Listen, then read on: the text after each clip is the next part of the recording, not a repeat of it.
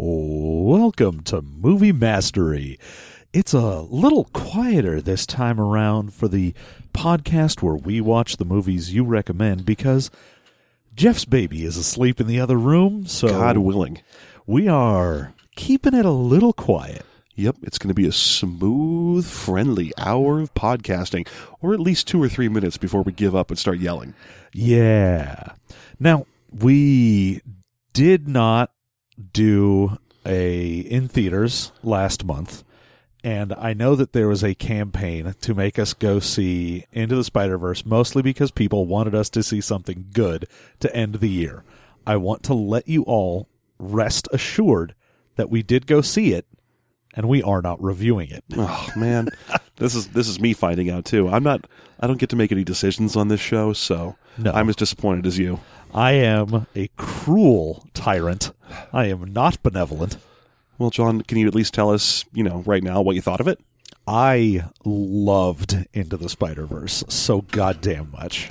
I loved it so much that I was like instantly angry when I read the news article that came out today that Sony is considering doing TV shows based on it. Oh, really? Mm-hmm. Are you also angry about that? Because Uh. it means that they're going to pull resources away from more movies set in that universe to instead do low budget CGI shit that's going to get dumped onto Netflix. Yeah, I mean, if they. Oh boy, a- a 12 episode arc where the ultimate uh, answer is sharing. Thanks, guys. I mean, if they kept with the. We're going to still do the movies and all that, and then we'll also just have a non Spider Verse Miles TV show, or it's just like, it's Miles just being Spider Man. Yeah, the article I read was on the AV Club, and the AV Club was, of course, you know, extremely enthusiastic for the notion that it means that we're going to get a Spider Ham or a Peni Parker TV show. Yeah, that's not going to happen. Yeah, that the show would follow one of the secondary characters from the film. The odds of that are zero because no one's going to buy that that the that show license unless it's for the guy that made the two hundred and seventy odd million dollars the movie's made so far. Yeah.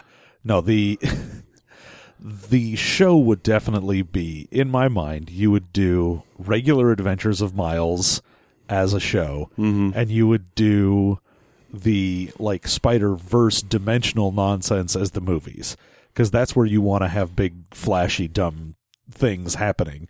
One would hope, but uh, truth be told, every time a big CGI movie has a small CGI show, it it has sucked. Oh, it's true. I mean, it's not a track record that you want to dive into and look around in. No. I mean, the the, the shows that go on Netflix right now. Try an episode of Boss Baby, and then Just try and then, and then see how that does for you, or whatever that Kung Fu Panda one is, where they're Yeah. yeah. Oh boy, There's, to, there's like the Kung Fu Buddies where it's all just like five different little pandas. uh, oh no, that's that's a knockoff. But there's an official show. No, that is an actual Kung Fu Panda thing. It's Oh, him Christ. teaching like four little new Kung Fu Pandas. Oof, that's rough. Yeah. The one I had watched was the original Kung Fu Five or whatever they were called. Yeah. uh, and they were just having to do adventures where they would teach the bad guys to be nice. Wow. He was uh, uh, oh, and, and learn secret codes from colors. I'm, and I'm still insulted to this day that I was not contacted to do the, uh, you know, the Seth Rogen character. Yeah. I actually do a lot of important work for brain cancer. Oh, whoop, sorry, that that was a good thing about me. Ah. So yeah, just uh just know all of you that wanted us to go see it. We did. It's amazing. Mm-hmm. If anyone is listening to this and has not seen Into the Spider Verse yet, like turn this off and go see Into Oh yeah, Spider-Verse. it's important that you do because we really want there to be more of them. And there, you know, to be fair, there are two in development already. Two more into the Spider Verse movies. Oh yeah, but what you need to do right now is turn this off. Go see that movie. Are you at work? Go see that movie. Leave work, go see it. Now, I do have bad news as well, and the bad news is I forced Jeff to watch a movie that I have been seething with hatred on for months now. So John ignored the normal tenets of the of the uh, movie mastery format, which is that we see a movie you recommend, to instead make me watch a movie he recommended. Yes. Now, I don't recommend the movie. I'm not saying that. Mm. No, what I'm you- you inflicted is it. I hate this movie with a passion that is unique for me. Mm. Normally, if I don't like a movie, I was like, that was dumb. Mm. But this has it got under my skin Mm. and I think I watched this in November, and I was like, Jeff, we have to watch this. Now I know that December is coming up. We have to do a Christmas movie, and we're taking a week off, and there's all these things where we can't do it right now. But I want you to know that come January, I'm making you watch this movie, and I, I stuck to that promise. This is, I think, only what the second time after the Chipmunk Adventure that we are picking the movie because we need to talk about it. Yeah. Oh, you know what? To quote Red Letter Media, famous YouTube uh, content producers. What's wrong with your face? hmm Yeah. And also, uh, gay joke that we're going to get real defensive about. Ah. I'm sorry. Whoops. I meant to say, fuck you. It's January. Uh yeah, the the movie we did watch is Truth or Dare. Uh, Now- stop. No, I know you- Collaborate and listen. I know what you might be thinking. Truth or Dare is that that Blumhouse movie with the big smiles that you saw in uh, trailers recently? Well, the thing is, if it was that, then it wouldn't be called Truth or Dare. It would be called Blumhouse Presents Truth or Dare, or I believe it's just Blumhouse's Truth or Dare. but no, Yeah. it's not that. So it's not the Truth or Dare that came out last year that had the big weird dumb CGI smiles. the CGI smiles that were laughably stupid, and the the the CGI le- uh, scarring appearing on someone's like inside forearm. I haven't seen it either, so No, I. The problem is when I sat down to watch this movie in November, it's because I thought that was what I was going to see because I was like, "Oh, I'm so ready for dumb CGI smiles." Like that's the the kind of level of stupid horror that I wanted to watch. What I got though was a movie that came out a year before that Truth or Dare, also called Truth or Dare. with a very similar, if not identical, premise. Yeah, which is basically the same thing, only if anything worse. Well, I mean, it doesn't have the CGI smiles, and I have not seen Blumhouse's Truth or Dare. All I've done is listen to several other podcast reviews of it. But the I mean, we're going to get real deep into this in a moment, but I just want you to know that this movie has a premise that is infuriating on multiple levels. I don't know if it's the premise. I think it might be the delivery of the premise. The premise, you know, is the same premise as Blumhouse's Truth or Dare. A bunch of teenagers are forced to play Truth or Dare by some kind of demon. Uh, it's the execution where the problem the- problem set in. even the premise where of how you play truth or dare Uh, fair. is I mean just the whole fucking top to bottom this movie Mm-hmm. is it just ooh, I'm trying to stay quiet and not yell into this mic about how angry I am. I mean, you, you have to save it at least until after we play some music. Yeah. Guys, we're going to play some music. We're going to be back with a full in-depth review Hmm. and Oh, into the Spider Verse. This is all. This is all. this was all just chicanery. John, I dare you to review Into the Spider Verse instead. yeah, well, the truth is, I won't. Shoot. We'll be right back with 2017's Truth or Dare.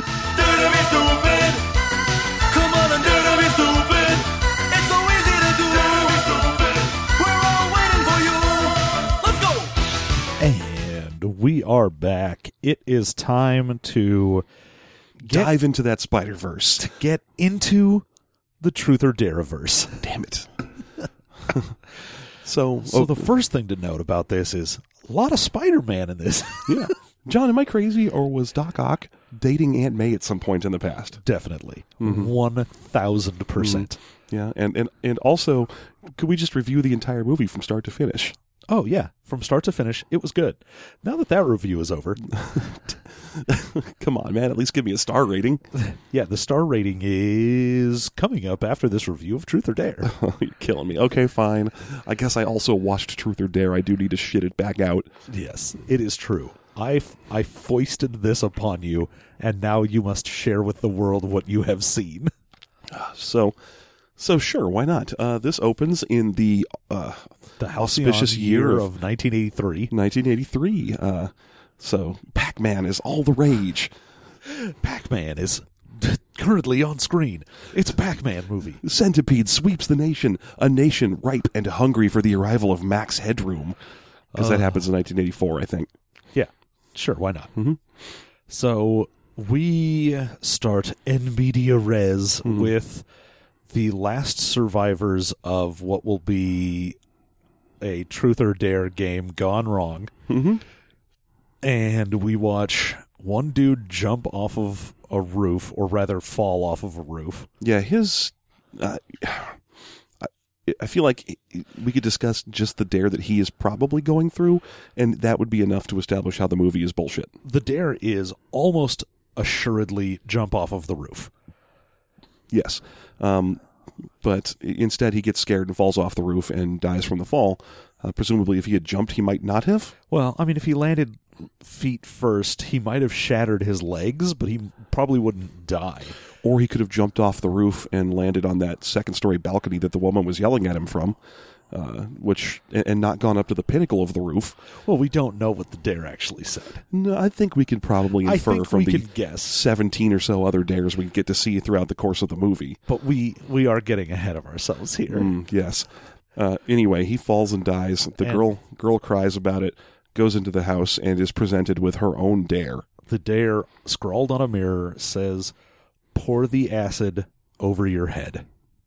And then uh, whatever dumb spirit demon thing that causes this horrible game of truth or dare to happen uh, makes a bucket full of acid appear. hmm And then scoots it towards her using its it's like, mighty demon telekinesis. Scooch. I like that it isn't enough that it's like, here's a, bucket of acid. It's like, scooch, eh? Hmm. Scooch, eh? It left me wondering what would happen if she like walked over there and just accidentally kicked the bucket over. Like, whoops, I didn't mean to do that. I'm not trying to mess with your dare. I just need another bucket of acid, please. What I need is a different bucket of acid. Mm-hmm. Uh, but anyway, she cleverly runs down to the kitchen with the bucket, uh, fills up a basin with some water and baking soda, makes herself a caked mat of that, and pours the acid on her head. And then she screams and screams and screams. Yeah, so she makes a little thing that coats her head with that and hopefully protects her. Uh, we will find out that indeed, yes, that has happened. Yeah.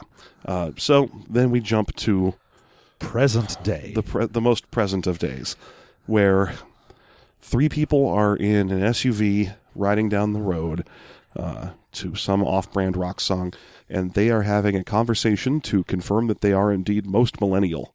Most millennial, sir. the writing on this, let's just start right out there. The amount of times that people say something is hashtag whatever, Mm-hmm.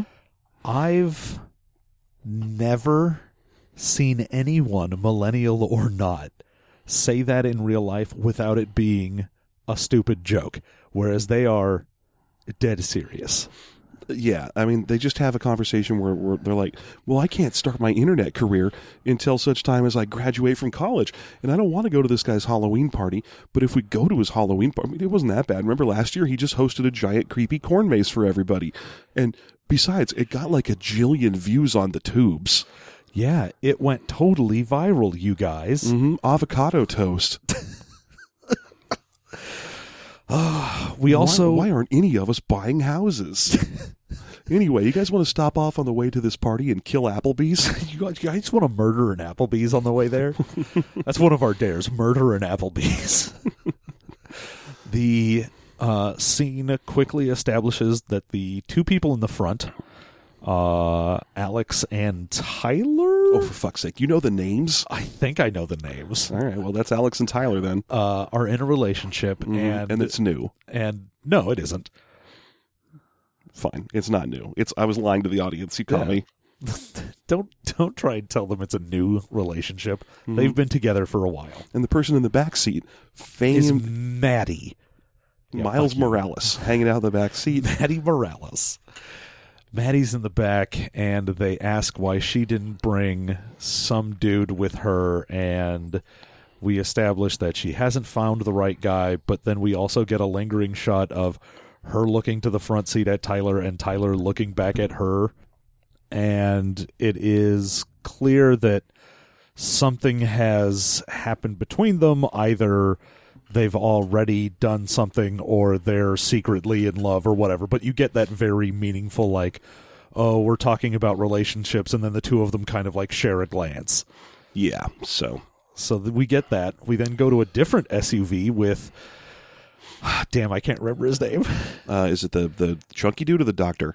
Uh, no, Doctor is the one that was Tyler. Oh, Uh, we go to the SUV other ones with New Girl, Carter, Holt, and I don't remember the third guy. Um, Luke. Luke. That's it. It's Luke and Jesse. Man, this is some good podcasting. Fucking. So the two of them are going, and uh, Luke is. He got injured at last year's Halloween gathering, and that's why there was a viral video. Yes. But this is his new girlfriend that no one has met yet, so they're all going to meet her for the first time. Oh gosh. Yeah, I had I had the, the front seats of two cars confused. You did. Yeah, that's what's been happening. Fine. So uh, they share a little moment where we get to find out that they don't know uh, like who she is and that she'll be new to the group, Mhm. and that's all that really matters for that. Also, she's dressed like a window. Yeah, she is. She's got drapes on, like she's just dressed with in drapes. with drapes. Yeah. that's it. So I mean, it's very nice. She looks great in her drapes, but she is very clearly just wearing some drapes. Yeah. And there's a third SUV, and we don't bother checking in with it. Instead, we arrive at the uh, haunted house from 1983, where Carter, the The only member of film club in college. And some kind of weird creepo Yeah. um, has has rented this house, and we'll get a little bit more. We'll introduce the next two characters as well. We get Holt, the chubby fun guy that halfway through the movie everyone begins to shit on for some reason. yeah. At a certain point, they're all like, "Quit being an asshole, Holt," and he's like, "I have never been an asshole." Holt, quit! Can you just for a minute quit being a dick? And you're like, I've been the nicest person in this movie. I have been the only person in this movie that even remotely would be nice. Yeah, which is probably why they're dumping on him because they're all jerks and they know they can get away with it. Exactly. He's the nice one. So they're like, let's all just yell at Holt because he mm-hmm. won't say anything about it. Exactly. He's just happy to be here. He's wearing a fucking shitty ass like trilby He's hat got a trilby and a button down that's tucked in. into his like cargo shorts. He is that guy. Also, the fourth word out of his mouth is "milady." I mean, it's not that he's a nice guy through the rest of the movie. It's just that those signs are all there. Oh yeah, you see him and you're like, ooh, this guy, this guy's got opinions about red pills. hmm But it's just visual signifiers. There's and, and also one slip where they where they have him call someone "milady," but otherwise he never does anything Well, incelly at all. I was gonna say, I feel like the writer of this has some knowledge that that's a thing, but doesn't realize what it means. Uh, yeah, I feel like he just Googled millennials and just wrote down whatever. Yeah. So that that's one and then our final character is Addison. Addison is wearing well, they call it a costume, but honestly she's just wearing a black dress and cat ears. It's hilarious when they're like, "Oh my god, someone wear wore a costume," and I'm like, "That's the kind of shit that a secretary puts on if they forgot it was Halloween." oh, she doesn't even have like the tail in the back. It is literally a black little black dress with cat ears. I think it's a romper, but yeah, like if a- she takes the cat ears off, Yeah. she's just wearing an outfit. she's wearing a micro-legged black romper and and cat ears.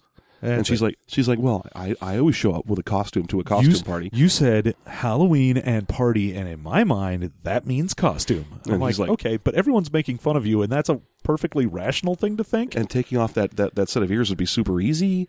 Uh, like, it's you- not like you showed up and you're like, hey guys, I'm in like full clown makeup or something, and I went all out this year. and she didn't drive there separately, so she had a long time to discuss that with two or three other people. yeah, I mean, I feel like at least Holt was in the other car. Mm-hmm. So it had to be Holt and her in the other car, which means at some point she had to be like, hey, Holt, where's your costume? Mm-hmm. And he would go, we're not wearing costumes. We've never worn costumes. what am I going to do with a gun rack? You need to wake up, please. Wake up. Wake me up. Wake me up inside. I'm dressed up as a red pill Reddit weirdo. So the fact that she spends however long it takes them to get there without realizing what's going on is Well, it's foreboding. She maybe has the second stupidest death, like in terms of what leads to her death. yes, I would say God, I might put it as the first stupidest, Well, but uh, no, it's- it's- I might put it as the It's a, second. it's a difference between film convention stupid and uh, how easy would this death have been to escape stupid. yes, So everyone gets in there, and then Carter, our host for the evening, lets us know that he has gotten this place for the weekend from uh, ScaryRentals.com, which, God, why didn't we get a movie about ScaryRentals.com? That's the movie they should have made in the first place. ScaryRentals.com is amazing. ScaryRentals.com is an anthology film where you follow a bunch of people renting different scary places and things happen. That's a movie that you could make. And yet, Yeah, they should call it uh, instead of ScaryRentals.com though. I would rather go to Airbnb, where every single place you rent gets broken into and entered by murderers. by murderers. and that's the whole title. Yeah. Airbnb, where every place you stay gets broken into by murderers. by directed by Harmony Korine. uh, but anyway, ScaryRentals.com is uh, the place that rented them this place. Oh, we also get some uh, banter between Holt and Carter, where with some your mom jokes yeah. for fun here. Where uh, oh, why'd you rent your grandma's place? And and Carter's response of uh, I usually rent this place when I bring your mom over for some one-on-one time. Yeah. That is the worst Mm-hmm. I'm fucking your mom joke Mm-hmm. I've ever seen. Mhm. Like, it was like, man, you've just dragged this on way too long, which is exactly what your mom says whenever I'm fucking her. Well, it's your fault. No one likes a 12 pumped chump. A 12 pump mm, jump. You want to get that done in six pumps. Six pumps or less. Six is the right number of pumps. Six pumps. That's why they call me Johnny Six Pumps. I'm a newsie. And a pump isn't a measure of individual thrusting. It's it's a different thing. Yeah, no. There's a correct number of pumps, and it, and that is six. Yeah, you got to be wearing six pairs of pumps. Not all on your feet. They can be anywhere. Six living pumps. So yeah, everyone gets in and we establish all the relationships. So uh Maddie and Alex are best friends and we know who's in a relationship and who isn't. New girl, uh, what's her face, is a vegetarian, Je- Vegan. vegan. Jesse, you want to say, is that right? Yeah. Yeah. And Jesse's a vegan, and Holt has a bag full of meat. you're damn right he does. Mm-hmm. He's got a big bag of meat. Mm-hmm. I like the idea that that's true, and then he just just like, oh yeah, I came to this Halloween party where our goal was to get drunk and party, and I have a bag of meat. I mean, we're talking sausages, we're stopped- talking steaks, I we're at the talking butcher's. ham. Yeah, I got a bunch of loose newspaper wrapped tri-tip in here. I got, I got a fish, I got a whole tuna in here, a whole one, Guys, where can I boil this three pounds of tripe I brought with me? Guys. I got a whole haggis in here. There's a sheep's head in here. I'm making soup. Set me up because I need the kitchen. I need all the burners, and it's going to smell real bad and be real gray and foamy in there for about three hours. Yeah, just like when I'm fucking your mom. if things are gray and foamy when you're fucking, you should consult a physician. the right way to respond to your mom jokes is clinical detachment. Yes. Mm-hmm. So they all get together, and then Carter lets them know what happened here. That you know, over thirty years ago, which man, that made me real depressed. Paul, I was like, oh yeah, that's oh, right, I'm old. Oh no! over thirty, Perhaps I'll die soon. over thirty years ago, a group was in this home just like us, and they played Truth or Dare and died. And me, all I'm thinking is, I wonder how much this guy spends on Halloween every year. Well, I mean, we don't know the rates on ScaryRentals.com. Well, let's they just could ass- be reasonable. Let's just assume they're comparable to Airbnb rates. I think not, because if you look, it's not like there were any amenities or anything in that house. No, there were. There was a there was a functional fridge. There were a bunch. There was Well, a, okay, the power was on and the water worked. Okay. so like utilities were working. put very very simply, even to rent a five bedroom two story house for one night, if that night is Halloween night, um, and also it's oh in a nice neighborhood, it's going to be several thousand bucks. But it's not in a nice neighborhood because we also get Carter saying that after they died, the whole neighborhood, uh, like everyone left and it it all went to shit And then because stay the house dead for haunted. thirty years? No, that's not how that works. Yeah, it is. It's fine again. This neighborhood's bougie as shit. Nah, nah. This neighborhood's ice cream truck is a truck and not just a guy pushing a cart. No, no. See, I think it's he. This neighborhood slowly got fucked up. Mm-hmm. So right now it's on the precipice of needing white people to show up and gentrify it. That's what these guys were here to do. Yeah. That's what all these white college kids showed up so In that they could gentrify All this of them- neighborhood. All of them living in dorm rooms larger than my house. Oh my god, the dorms that we see for this. I'm like, that's the biggest dorm room I've ever seen. That is that is like the size of a small apartment.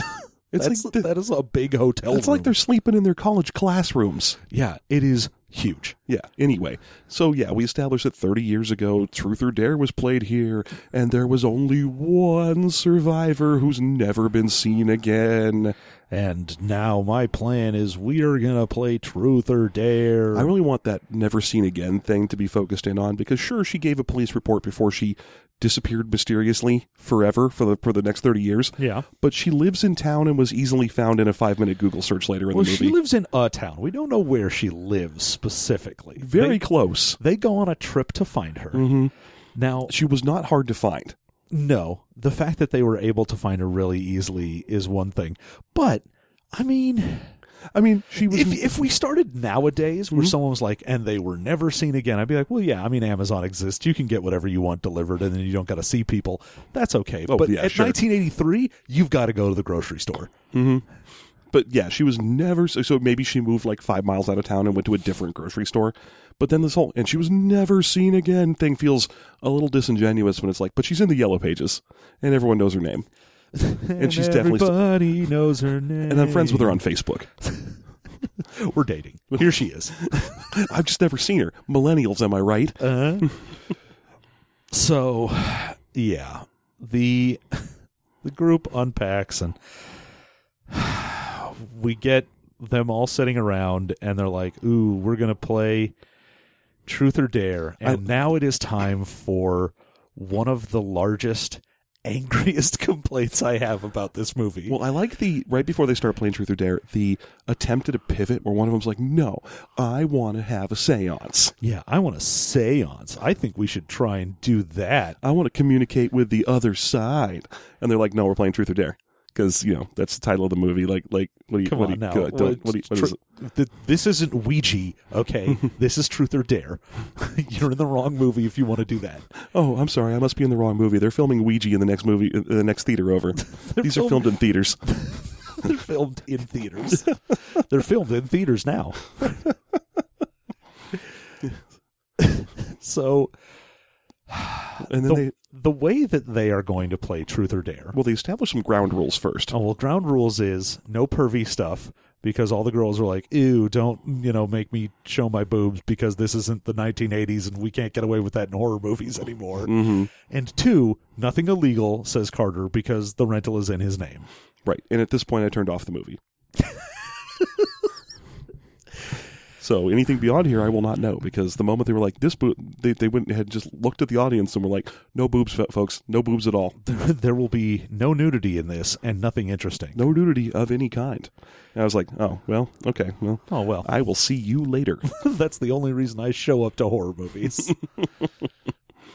so, the rules of Truth or Dare, in addition to that, that they are doing is they have pieces of paper and they're going to write questions and dares on the pieces of paper that they will then put into a pile and you'll randomly pull one out.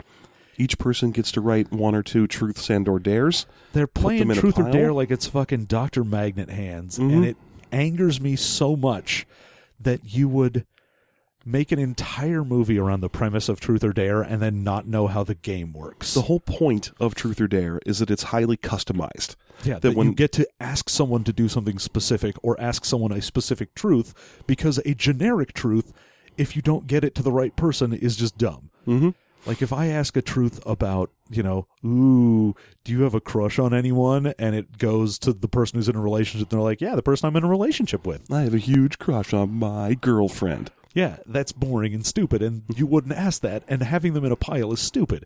It's extremely stupid, and there's a variety of reasons why Truth or Dare doesn't work that way. And Uh, I mean, the very first one that we get out of there. Now, it should be noted, none of the dares that show up are probably dares that people actually wrote down. It's all just demon shit. Mm-hmm. But the first one that shows up is make out with Maddie. and it's Alex who gets it, and she's like, "Oh, guys, I told you none of the uh, like sexy stuff," but, but like, if someone had put make out with Maddie and Maddie drew it, you'd be like, "Oh, I guess." I, uh, no, no, no, no. Yeah, she just do that thing where she turns around and pretends to be hugging herself. yeah, like I- there's no, I can't. It doesn't. Yeah, it doesn't add up. It's.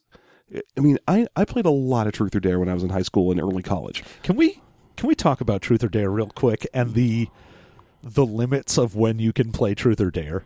Yes, absolutely. I think that there is very clearly a limit. I played a lot of it when I was in high school, and it was a mixed experience. Like it depended on the group. If I was popular within that group, I would find that Truth or Dare was the best game ever, um, because whenever you play Truth or Dare with like a group of eight or more, you'll figure out who the sexy or popular people are because they keep getting gar- dared to do things. Yes. So it'll be like, be like, uh, oh, Madison has to do seven things in a row, and then it's her turn, and she finally chooses someone to do something. Uh, if you're unpopular, the game sucks. You get one turn to do anything. No one ever calls on you, and you get to choose two people and make them do something, and, and then they're like, eh, I don't even want to. You're not popular. This sucks. But no, like you were saying, there are limits. Yeah, because when you're when you're a teenager, Truth or Dare is like, ooh, the the truths are like you actually think they matter. Mhm. So like who you have a crush on, or you know, ooh, would you go out with whoever? Are or- you a virgin? you know shit like that where you actually think it matters? Mhm. And you might be embarrassed, Mm-hmm. or the dares are like, "Ooh, it's an excuse to like maybe experiment a little." yeah, you know, two guys, two, you got to kiss this other person because I know you actually want to, like that kind of thing. And then when you get into your twenties, the game still has some kind of drunken appeal to it. yeah there's there's the point where you're like you know early 20s to mid 20s where you're like we're gonna get drunk and basically everyone here is just sort of hoping this turns into an orgy Mhm. like if not then at least everyone sort of pairs off and goes and fucks Yeah, and then one group pairs and goes off and fights because of the truth part of the game. Um, so you know, you end up with four fucks in a fight. Uh, Yeah, directed by Harmony gr- Korine. great movie Uh, but uh, past that, you don't play the game anymore. no as a you know once you get into your 30s if someone's like you want to play truth or dare I'd be like do I look like I'm 18 to you? Mhm. Of course I don't Please- want to play please. truth or dare. Ask me literally any truth question, and I will answer it instantly And because I don't give- give, a fuck anymore. There is nothing you could ask me that I give a single fuck about. Go ahead, John. Here, truth. Uh, Jeff, how's your dick? It it's dry and sad. Yeah, just like when I'm fucking your mom. There's a weird bump on one side of it that I went to the doctor the other day because I was pretty sure I had like herpes or something, and they were like, "No, you just have a bump on your dick. Yeah. Do you want me to burn it off of there with with liquid hydrogen?" And I was like, "Nope." I do not want you to do that to my dick. And they were like, "It'll probably turn black and shrivel, shrivel up and fall off in about three months." Your dick, that is. Yeah, my whole dick. and and I was like, I was like, really? The, the bump will fall off? And they're like, No, your dick will. I, I assume you're going to die in the next six hours. Yeah, you don't understand. Mm-hmm. A bump on the dick. It's weird that you came to me here for that and not the many, many other problems you have. You know, you have a knife sticking out of you. You have one of those fleas from Cloverfield biting you at the moment. you're going to explode in four hours. Uh, yeah, the Jesus Christ. the whole concept of truth or dare as being a 30 something year old is like who cares? What are you going to dare me to do? Yeah. Cuz there's there's no there's either I'm going to go no, I'm not doing that or I'll be like, yeah, whatever. I'm in my late 30s, and that's exactly what it's like. Because I have no shame about being like, nah, fuck you. There's no such thing as peer pressure for me anymore. Yeah, no one's going to be like, "Oh, you have to play the game." Be like, "No, I don't. No. I'm, I am in my 30s. I will get in my car and go the fuck home. I don't look. It's 7:30 and it's almost my bedtime. Okay, That's the witching hour. my dudes, I am uh, done. Although I think we left out the one important aspect of playing uh, Truth or Dare in your 20s, which is that one of the women at the party brought some weird some dude in his 40s. Oh God, there's that is the saddest thing in the world to me is the dude in his 40s that's like, "Yeah, let's play Truth or Dare. I want to see some titties," and I'm like. Oh, someone put big butts and I cannot lie at the stereo. That's my jam. the the old they, I have been in a room in my when I was in my early 20s Mm-hmm. With two other people that were in their early 20s. Mm-hmm. One person that was probably 30 and someone that was like early 40s. And I'm just looking at the other two going, I can almost excuse you. But you, my dude, you are like a 40 something years old. Get out, you horrible pervert. You can do better than this. You have money. Get a prostitute. Jesus Christ. Do and all you're going to do here is maybe see some tits. Just just go to a strip club, my dude. I mean, to be, there's a moment just now where I almost got defensive because I was like, I'm going to turn 40 like later this year. So I was like, I was like, hey, come on now, I'm about to be 40. But then I was like, wait, but I would never do that. Yeah, there's no point where I'd be like, "Hey, uh, we've got some 19-year-old girls. You want to play truth or dare with them?" Oh, good lord, no. Yeah, at that point, I'd be like, "I don't want to go to jail. That's legal." No, I no. I don't even want to be in the same room as a 19 year old of any gender. If I'm around a 19-year-old for too long, I'm gonna kill him. What are they going to? Oh God, yes, I would love to have a conversation about Logan Paul. Yeah. So, uh, what's your major? I'll say while I'm trying to chew my own arm off to get out of the house. Keep me safe from teenagers. That's the. I mean, that when you get to that age. Although, to be fair, those dudes at those kind of parties are always that age. Yes. They're just. Oh uh, yeah, I've been 43 since 1921. I've always been at these parties. Forever 43. That's what they call me. I'm the least popular store at the mall. Yeah, we've got the Forever 21 and unfortunately 43 right next door to it. Oh, a variety of necklaces guaranteed to turn the same shade of brown in the next 15 years of Burning Man's. Uh, hey, here's a variety of different vests that you can wear without a shirt to someone's party. Good. I'm glad you decided to do that. Ooh, stuff to put in your hair for some reason. Hey. it's just a loose mix of stuff. Some of it's gels and some of it's little things. Here's a selection of top hats with goggles already pre-put on them. Yeah, come on down and check out our section of pants that people wouldn't even wear to paint their car. We've gotten off topic. Truth or dare? Into the Spider Verse. Truth or dare into the Spider Verse. so the first one, Alex makes out with Maddie. Great. hmm And all the dudes are like, "Oh wow, yeah, ooh, I've got a boner." Kind of, kind of commentary. I if- think actually it's I, that that just made me pregnant. Yes, that's what Holt says. Yeah. And then uh, it's Maddie's turn, and she picks one out of the pile, and she's not playing anymore. Yeah, she gets real mad and she stomps off. But someone grabs the dare from her, and we find out that it reads, Did you sleep with Tyler? So here's this is the first moment where I was kind of going, okay, this is definitely supernatural, but this is also the first moment where the weakness of their model of truth or dare really shines through. Because if Holt had drawn that and been, and been like, "Have I slept with Tyler?" No, Or, you know, Alex pulls it. Yes, of course I have. I have several times. Or Alex or Tyler pulls it, and he's like, No, I don't think I've ever slept with myself. Uh, I have not found a clone of me and fucked it, so no. and even if I did, is that indeed fucking myself? I mean, could it just be asking, have I ever fucked anyone named Tyler? And indeed, I have. it's the closest thing to fucking yourself you can get to. Several people. That's pretty much the only thing I look for on Grindr. Just keep swiping until I find someone named Tyler, and then I'm like, how's that dick situation? And they're like, "Yeah, that's a pleasure to meet you. I'll, I'll, I'll be at the bar. My name is John Tyler." And you're like, "Oh, never mind. Ugh, Yeah, no, no, no last names." sorry, no.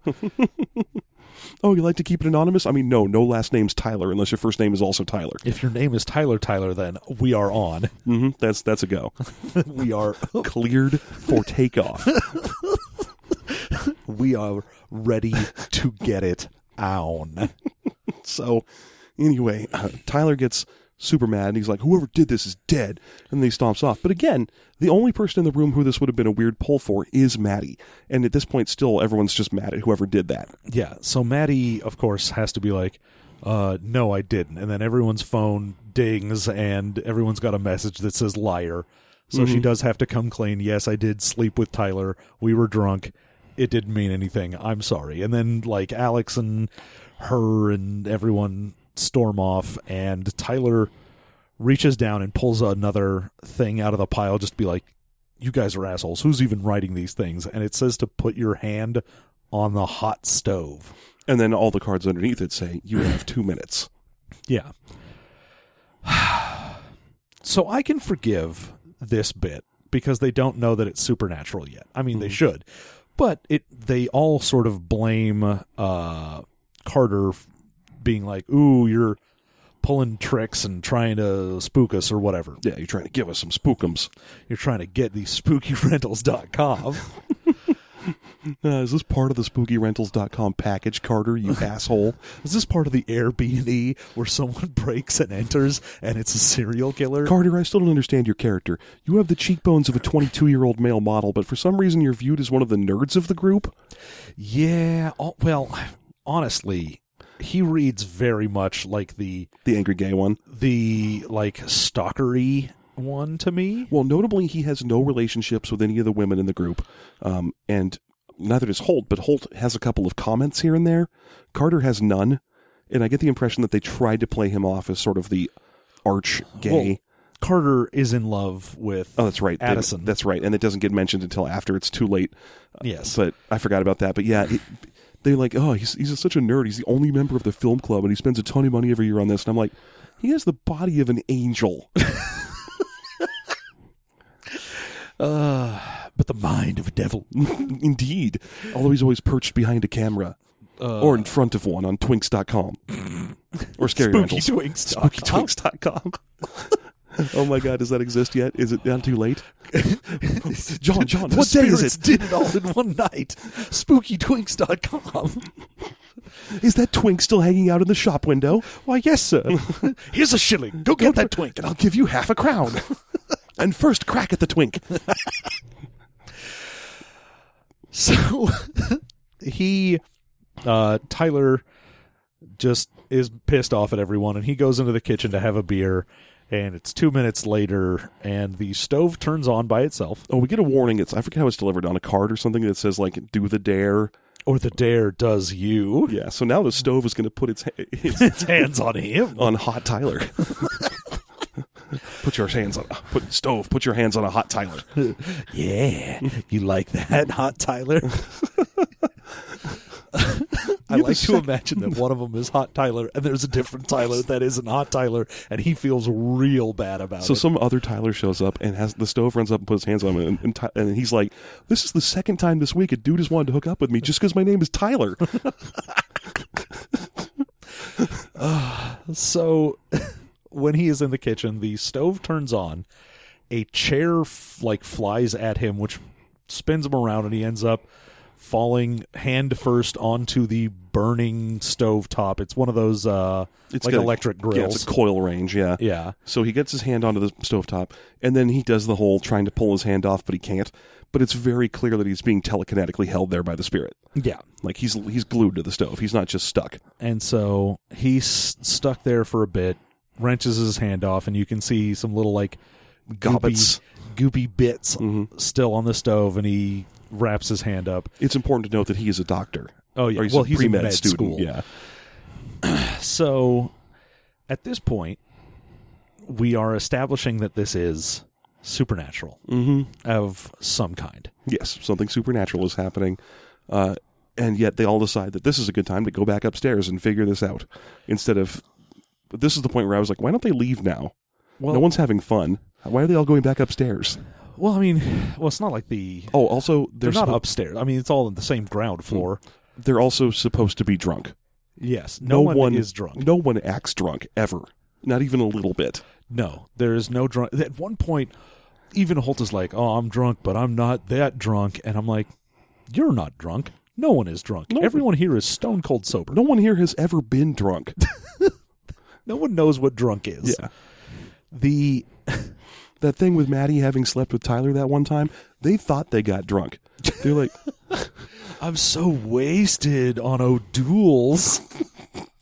guys, I heard a rumor that DNL has alcohol in it. It took me a minute to remember what DNL was. Or whatever drink was popular specifically in 2016 and not now. Uh, well, I mean, all, all I was thinking of was Four Loco, but that definitely fucks your shit up. And no one was drinking Four Loco. I'll tell you that much. Just Four Loco O'Doul's flavor. Old Milwaukee Four Loco. Four Loco, oops, all cola. uh, so they're still sort of debating at this point whether this is supernatural or if Carter's still fucking with him. And of course, Tyler's like, no, it said do the dare, the dare does you, and then something pushed me into the stove. Gu- bu- bu- duh.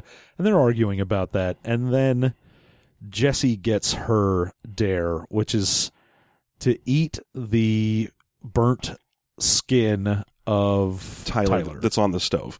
And she immediately bursts into tears because, as you see, she is a vegan. Yes, and this is oh, this is a step too far. There is no way that she could possibly eat fucking skin off of a stove, which okay, I get. I understand. But the the whole thing with it was like they're they decide we're going to leave. They try to leave and they can't.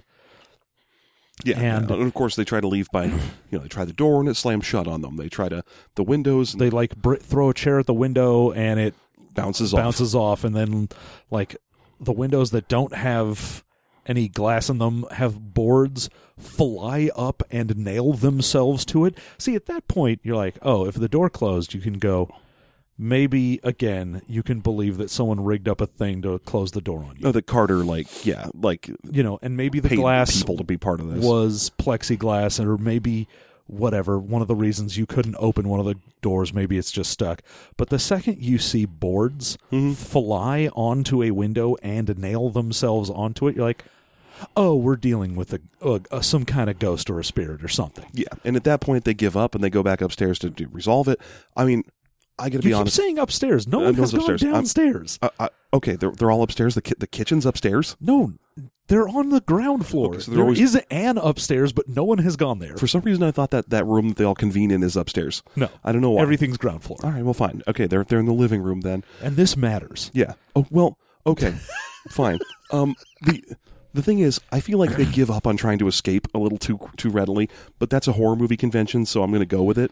But Well, the thing is, the moment the they, go the they ghost. also were told they only have like two minutes to eat this skin. yeah, one of them has two minutes to eat that skin. The rest of them have plenty of time to go try and take the doors off the hinges. Well, no, because they have two minutes to try and convince her to eat the skin. Where she's like, "I don't wanna. Eh, I'm her. a vegan." no one even knows who she is yet. She's the first, she's the new girl at the party. I'd be like, hey, you either eat that skin or die or whatever. I'm or I guess the skin eats you. I don't. I, that was the the issue I had. Is they talk about you do the dare, the dare does you a couple of times, Mm-hmm. And I kept looking at some of the dares, going, "Or what? Like, I eat this skin." Or the skin like flies into my mouth and gets eaten. Like Yeah. what? There's a point, uh, and I know we've had this conversation about horror movies a bunch of times, where they've passed the point of oh, we're in a horror movie scenario, Yeah, and they don't act like that, you know. But where where I wonder if they live in a universe where horror movies don't exist, yeah. Because I'm already at the point where I'm like, oh, I'm on board, and fuck that demon. I'm gonna make i- if if it's established that it will do things. If I don't, I'm just gonna make it do things. at, at least that's Even if it kills you. yeah. Because if the alternative, if, if it's either die or I'll kill you, then I'm like, yeah, kill me. Because at least that'd be more interesting to see. Uh, If but we it's- haven't gotten to the point where it's doing like deadly dares because this is still basically harmless shit of uh, like eat this skin on a stove. Yeah, and and that means it's a harmless punishment if I don't. The skin will fly over into my mouth. That'd be kind of neat to see at least. The thing is, here, here's here's another dark truth about me, John. I might as well put it out to you now. I would have done that dare if it wasn't magic. if it was like, hey, eat eat that eat that sexy doctor's skin off the stove, and I'd be like, all right, whatever. Uh, it's a rare chance to try long pig. The Can I put salt on it? Because I feel like it's going to need some salt. nah, he was salty. well, then, then hook me up, brother, because that's the kind of dare that works on a 39 year old man. Wait a minute, that's the weirdest shit I've seen. Yes, Yeah. yes, I will do it. of course, I'm going to eat that skin. Br- bring me that skin. You'd have to dare me to not. Mm-hmm. Shit, I already ate most of it. Someone's like, "I dare you to eat that skin." You just look up from the stove, skin hanging out. Huh? Oh, oh, lucky me. Oh, oh, oh, oh. Weasley, Weasley. ready to get a bit of, bit of skin, sir? So she eats a bit of the skin, and then if the phone rings. The phone is not plugged in. Uh, Maddie answers it, and then she says, "It's all of it," and so she has to eat all of the skin.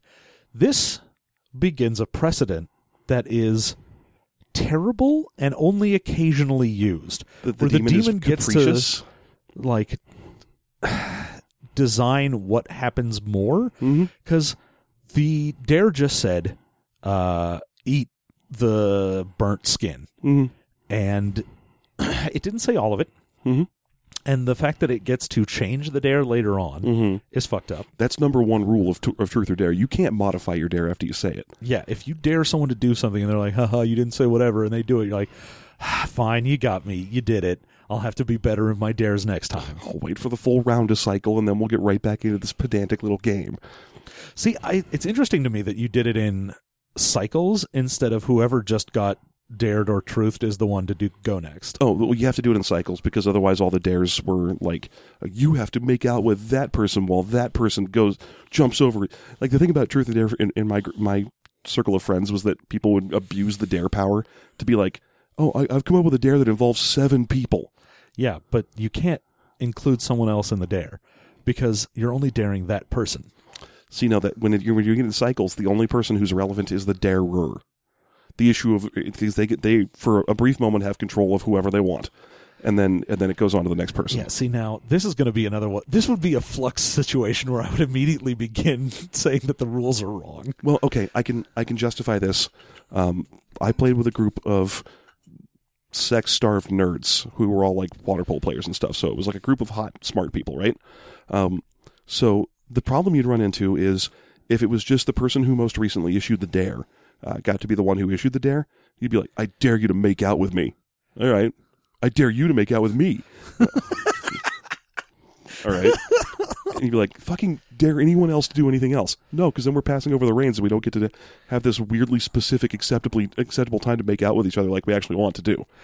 well, and- there's and so no you- backsies as well. Mm. Well, see, now that's a different house rule. We didn't have, so our house rule was it Was it cycles around so that everyone around gets in involved. now- yeah. I feel like that's both good and bad. It's good. It's good, and, and the reason it's good is because there's always one person in the Circle or Dare, Truth or Dare group who really shouldn't be there, and no one will ever pick them to do anything, and it's the only way you're going to get them to be involved. That's true. So there you go. Yeah. All right. so right. yeah, th- this is this is just one of those side effects that that uh, of us having not met until like our 30s. Yeah. Um, that we didn't get to be part of any each other's dumb college shit. No. Mm-hmm. There was no point where we were like, ooh, I'm part of your dumb nonsense. And then we can have that shared background. But it's good because Mm-hmm. now we can argue about how you play Truth or Dare. I mean, I don't think we have to argue in this situation. It's not like we're gonna play Truth or Dare. No, there's no way we're going to play Truth or Dare. Yeah, and I don't care if you tell Except me at that the, Gen Con. We're going to go to Gen Con and play Truth or Dare. we might as well announce that now. One of our sessions is going to be a mass full room Truth or Dare. Yeah. and also you'll die. and if you don't do the Dare, the Dare will do you. And if you lie, you die. Which, by the way, let's get back to the topic at hand.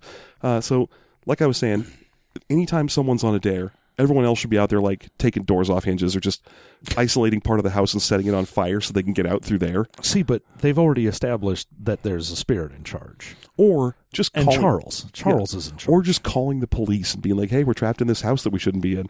Or you know what? Probably be even more relevant than that: complaining on SpookyRentals.com. going leaving a bad review on Mm-hmm. Sp- what actually would that be a good review though five stars Very spooky. very spooky was killed by a demon would would recommend If anything, that's the thing that makes me sad about the ending of this movie is that it's not just a detailed review, view on, on either Yelp or SpookyRentals.com. yeah there should be a spookyrentals.com ending where it's just like those words typing out on the screen Mm-hmm. like the end of a doogie howser episode so yeah That weird short Italian dude I always hang out with dared me to kiss him today. and i loved it Uh, okay, so so yeah, she she eats the skin and cries about it. All right, there you go. Yeah. And then the spirit lets them out of the room because it had trapped them all in the kitchen basically mm-hmm. until she had done so. Yeah. So now they know there's some sort of malevolent being that is mm-hmm. doing this. It's supernatural, and if they don't do the dare, something bad will happen. Yeah, usually it's a variation on the thing that you wouldn't have been willing to do. Yeah, it's usually if you didn't do it, then it makes you do it. Mm-hmm. Which Only again, worse. the moment I realize that's the situation, I'm just gonna sit down. See, but again, it's it's whatever it was or worse. Because if you had known at the beginning, touch the hot stove was if I don't do this, it's going to force me to like burn my hand and peel things off. I could just go over to a hot stove and go, "Ow, that was pretty hot." Based on things that happen throughout the course of this movie, we have no way to know whether or not the spirit's going to be a malevolent dick to you when you fa- when you play along, or not. There's no way to know. The spirit is just a capricious piece of shit. So as long as we know that, I'm just going to, you know what? I want to see the ghost do ghost stuff. I want ghost stuff. yeah, which is why I would immediately head out to a football field, sit quietly in the middle of it, and if it's like hang yourself, I'm like, sweet, bring a fucking ladder over here, dickhead. I want to see you do it. Let's see some cool telekinesis. Yeah, but it'll be like, my dare is for you to go hang yourself. And then you'll be like, no. And then it'll just drag you somewhere and hang you. That counts as telekinesis. Great. Fine. You get to see telekinesis mm. before you die. Would you rather see telekinesis before you die or not? Like if you're going mean- to die either way. I mean, you're going to see it anyway. It still does telekinesis even when it sets up the dare. The next dare is touch the wires. He's a malicious captor. I want him to do as much work as possible. It's that simple. Why make it easy for him? But it's not. How is this more difficult for him? I'm all I'm saying is resisted every opportunity. Yeah. Resist whenever possible and as hard as you can. And the the story of Holt is the reason, and we'll get to it when we get to it. Well, no, because the first dare for Holt is this one, Yeah. and it's touch the wires. And the whole thing was they were like, look, you're going to put your hands close to these exposed wires that it, like telekinesis, to chandelier out. Mm-hmm. And Know, know that no one even thinks to turn that light off. no. No one is like, oh, why don't you touch the wires that are sticking out of the chandelier that are no longer attached, or grab the wires where they're still covered in like plastic or anything. Or go put on a glove. yeah, none of that. What they do instead is they're like, all right, you're going to go grab those wires as soon as, like, we're going to have Carter take this blanket, run at you, and right before he hits you, grab the wire so that he then knocks into you and knocks you off of the electricity circuit. Mhm. And it works. Yeah, And he keeps him alive barely. He foams at the mouth for a while. which is weird. I feel like if you were electrocuted for not even a fraction of a second, because it literally is like as he is being hit, he grabs the wires and then is knocked off of them. I don't feel like it would be that bad. Electricity's super unpredictable. It could just as easily have killed him. It could have put his heart into a bad state. There's there's all kinds Yeah, of it could have been in Kansas. yeah, it could have put in, like Oklahoma or some crap. But but um, electricity is super unpredictable when it comes to lethality. Uh, really, the best thing for him here would have just been like, oh yeah, touch the wires. Okay, pull his sleeve up over his hand and do it. Oh yeah, no. I mean, what he should have done is grab that blanket that Carter was running at him with and just put it around his hands and gone, "Here we go." All right, fuck you, spirit. If you want me to not do it that way, you better call me on the phone yeah. See, that's the thing. and I would- change your dare like a bitch. that's what I would be. I wouldn't be the I'm just going to sit here like a petulant asshole. I would be like Pedantic okay. piece of shit. Yeah. I would just be a huge asshole about it. I'd be like, "Well, you didn't say I couldn't do whatever, so until you tell me otherwise, I'm going to be a huge piece of shit." I know, and and I would probably be doing that too because ultimately that'd be more fun than just sitting there. Exactly. I'd be like, "I'm going to be a huge pedant at this weird ghost Mm-hmm. until it gets so angry at me." Yeah, and even then, it's just going to murder you. Because Oh, of course it will. yeah, because that's what it does to half of them. Where it's like, it's like, oh, uh, you did that. you're trying to do the dare, you can't, and then I murder you. Uh, okay, sure. Anyway, he survives this, and, And, then we get our last dare, Truth. which is a truth. we get, Our last dare is a truth. Yeah, our last thing is a truth, which the last one of the night. Yeah, is Addison, who a bunch of papers fall down that Yeah, say, "Are you an addict?" Well, okay, let's just establish that between these first several dares, all the characters constantly going, I, I won't do it. I'm not going to do it. I'm not going to be a part of this. This is bullshit. I don't even like any of you. Fuck this. That happens uh, for four of the seven characters. Uh, they do that. Oh, I forgot. Uh, fucking Luke gets his knee bashed. Yeah, Luke has to have his knee bashed. Um, and they establish just because of some flickering lights that the first time it gets bashed, it's not hard enough. Yeah, like his uh, girlfriend basically lightly whacks his leg, and nothing, and like the dare is still ongoing. So they're like, "Oh no, he actually you have to have smash his knee was the dare. So you have to actually smash it, not just like poke it with a bat." Yeah. Um, and, and it's really important that it's bash your knee is the name of the dare. And then someone else does it, and they're like, yeah, it's good enough. Yeah, No, that's not good enough. It didn't say get your knee bashed. exactly. It said bash your knee. you bash your knee. Yeah, that's let's just this is this this pedantry seems important, and yet it It is isn't. fifty percent of the time, almost exactly. Yeah, I'd say half the time the way you interpret the dare matters, and the other half it doesn't. Yeah, and half another, I'd say a quarter of the time, the the the players are like, "Oh, okay, I have a pedantic way to get around this. It'll be fine, guys." And then the demon's like, "Nope." No, I've just decided randomly to change the rules. Mm. You're like, "Ugh, just fucking kill me then, because. anyway, Addison gets a truth, and the truth is, are you an addict? And we have seen her for two seconds of this movie. She takes a pill at one point when they first arrive at the house. Mhm. And she is like, No, fuck you. I'm not an addict. And of course, the whole thing where like everyone's phone goes off and it says liar, and then like liar gets scratched into a door and whatnot. And, at then she goes point, into you- defensive mode. She's like, "Look, I was in a car accident. These are prescription. I'm not an addict. Fuck you." And I go, "Even if you think that, even if you are 100% like I'm not an addict, I'm just doing this for pain relief, you'd think if like the demon already thinks you are a liar, why wouldn't you just go, "Yes, I'm an addict." Meh. Yeah. Okay, d- truth done. Yeah, what are you going to fucking do at that point? Just be pedantic about it. Yep, you got me, demon. Might as well face it. I'm addicted to love. Like oh, you didn't say I have to admit what I'm addicted to. Uh, yes.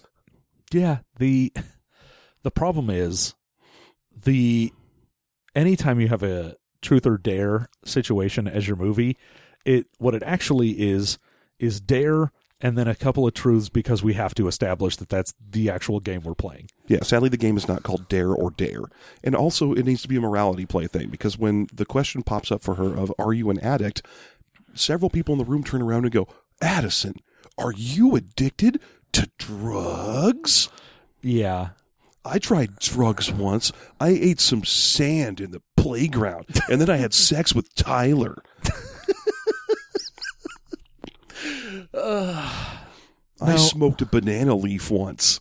Like I feel like at that point if you're in the crowd and this is someone who has been your friend for a while, like hmm? they know Addison, she's part of the group.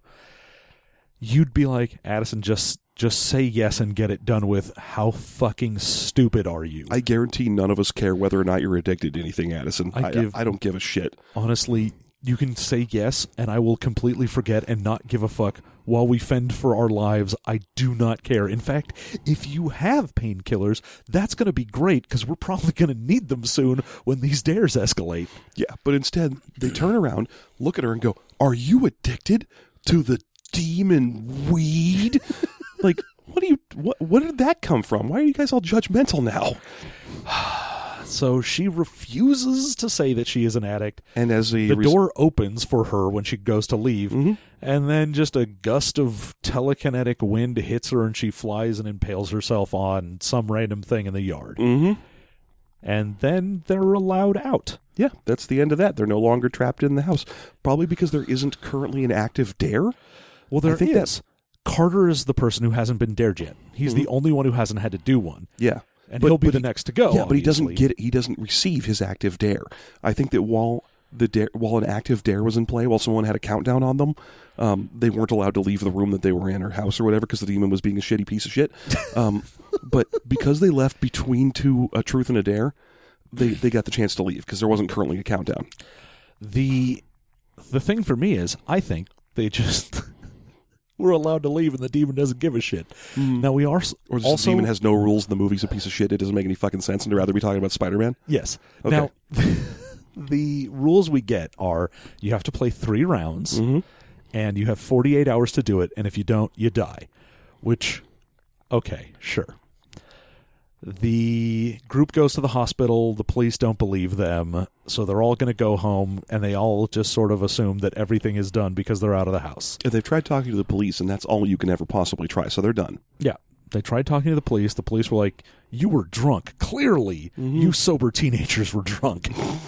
I've seen several drunk teenagers in my day, and you guys are definitely it.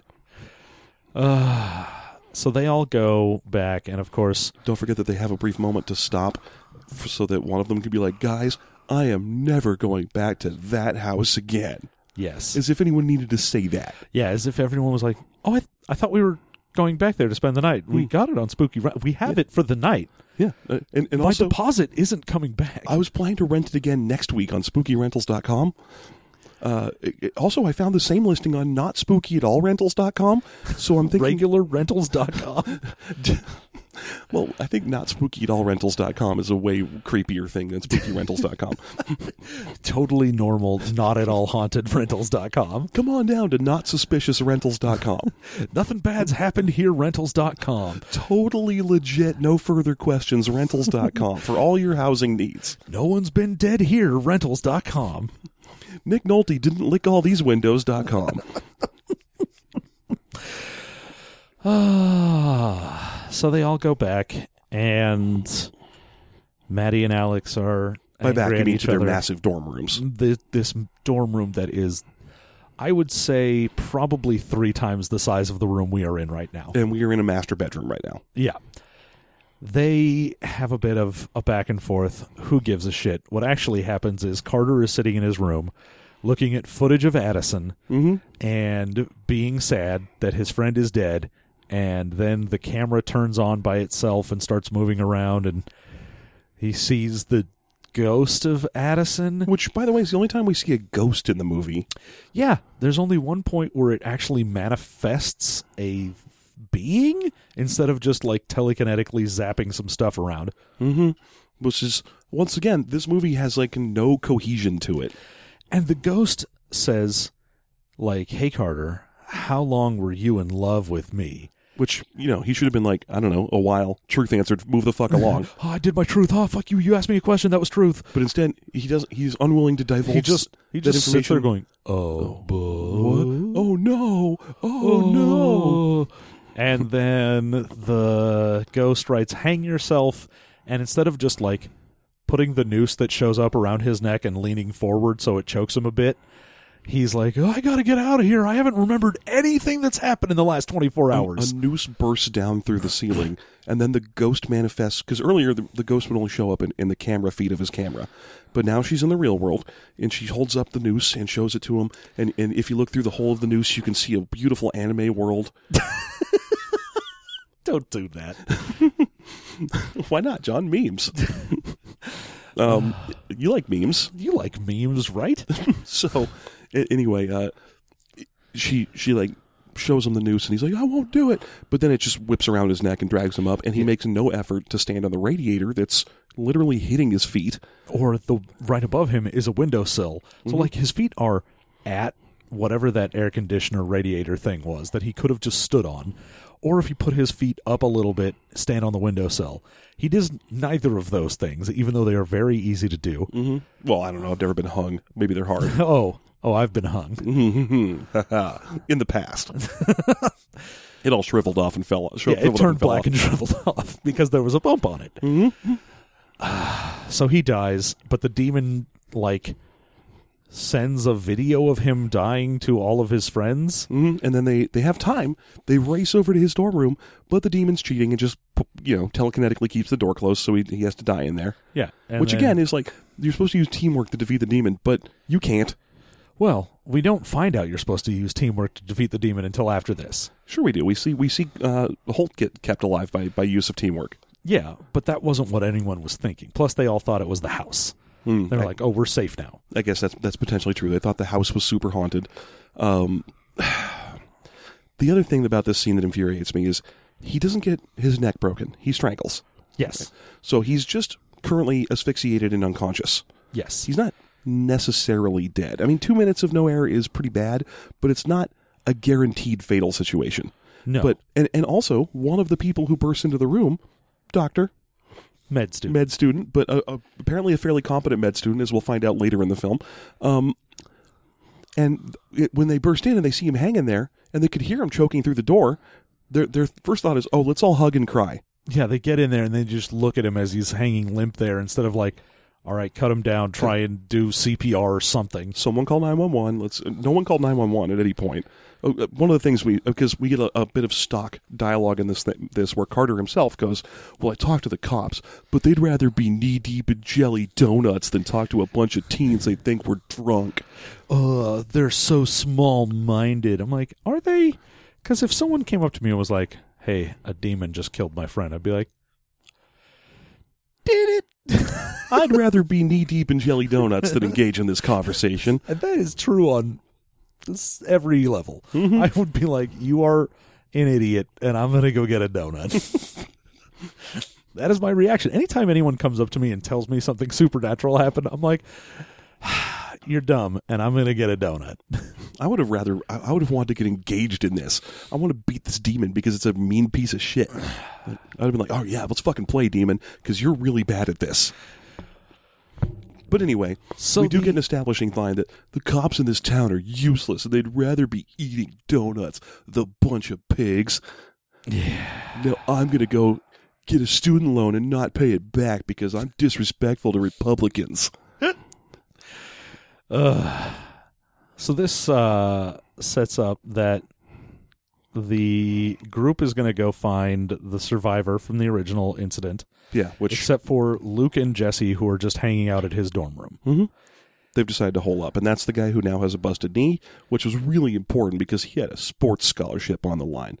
And But Je- he's a pitcher, so I don't know how important his knee was. uh, probably fairly like he isn't going to be able to play in the game when the scouts see him, basically. Nah. Um, but and then Jesse, the one who has been super traumatized because she had to eat some skin Yeah, the vegan. mm-hmm. Their hole up now. from the flow up. Yes.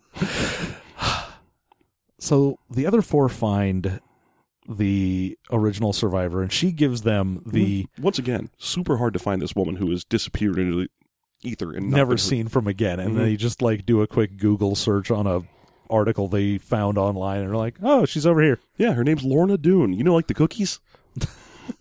Her name's Laura Dern. Laura Dern. I love that story. uh, okay, so yeah, they find her very easily. And, and I don't understand why she's going to be any help.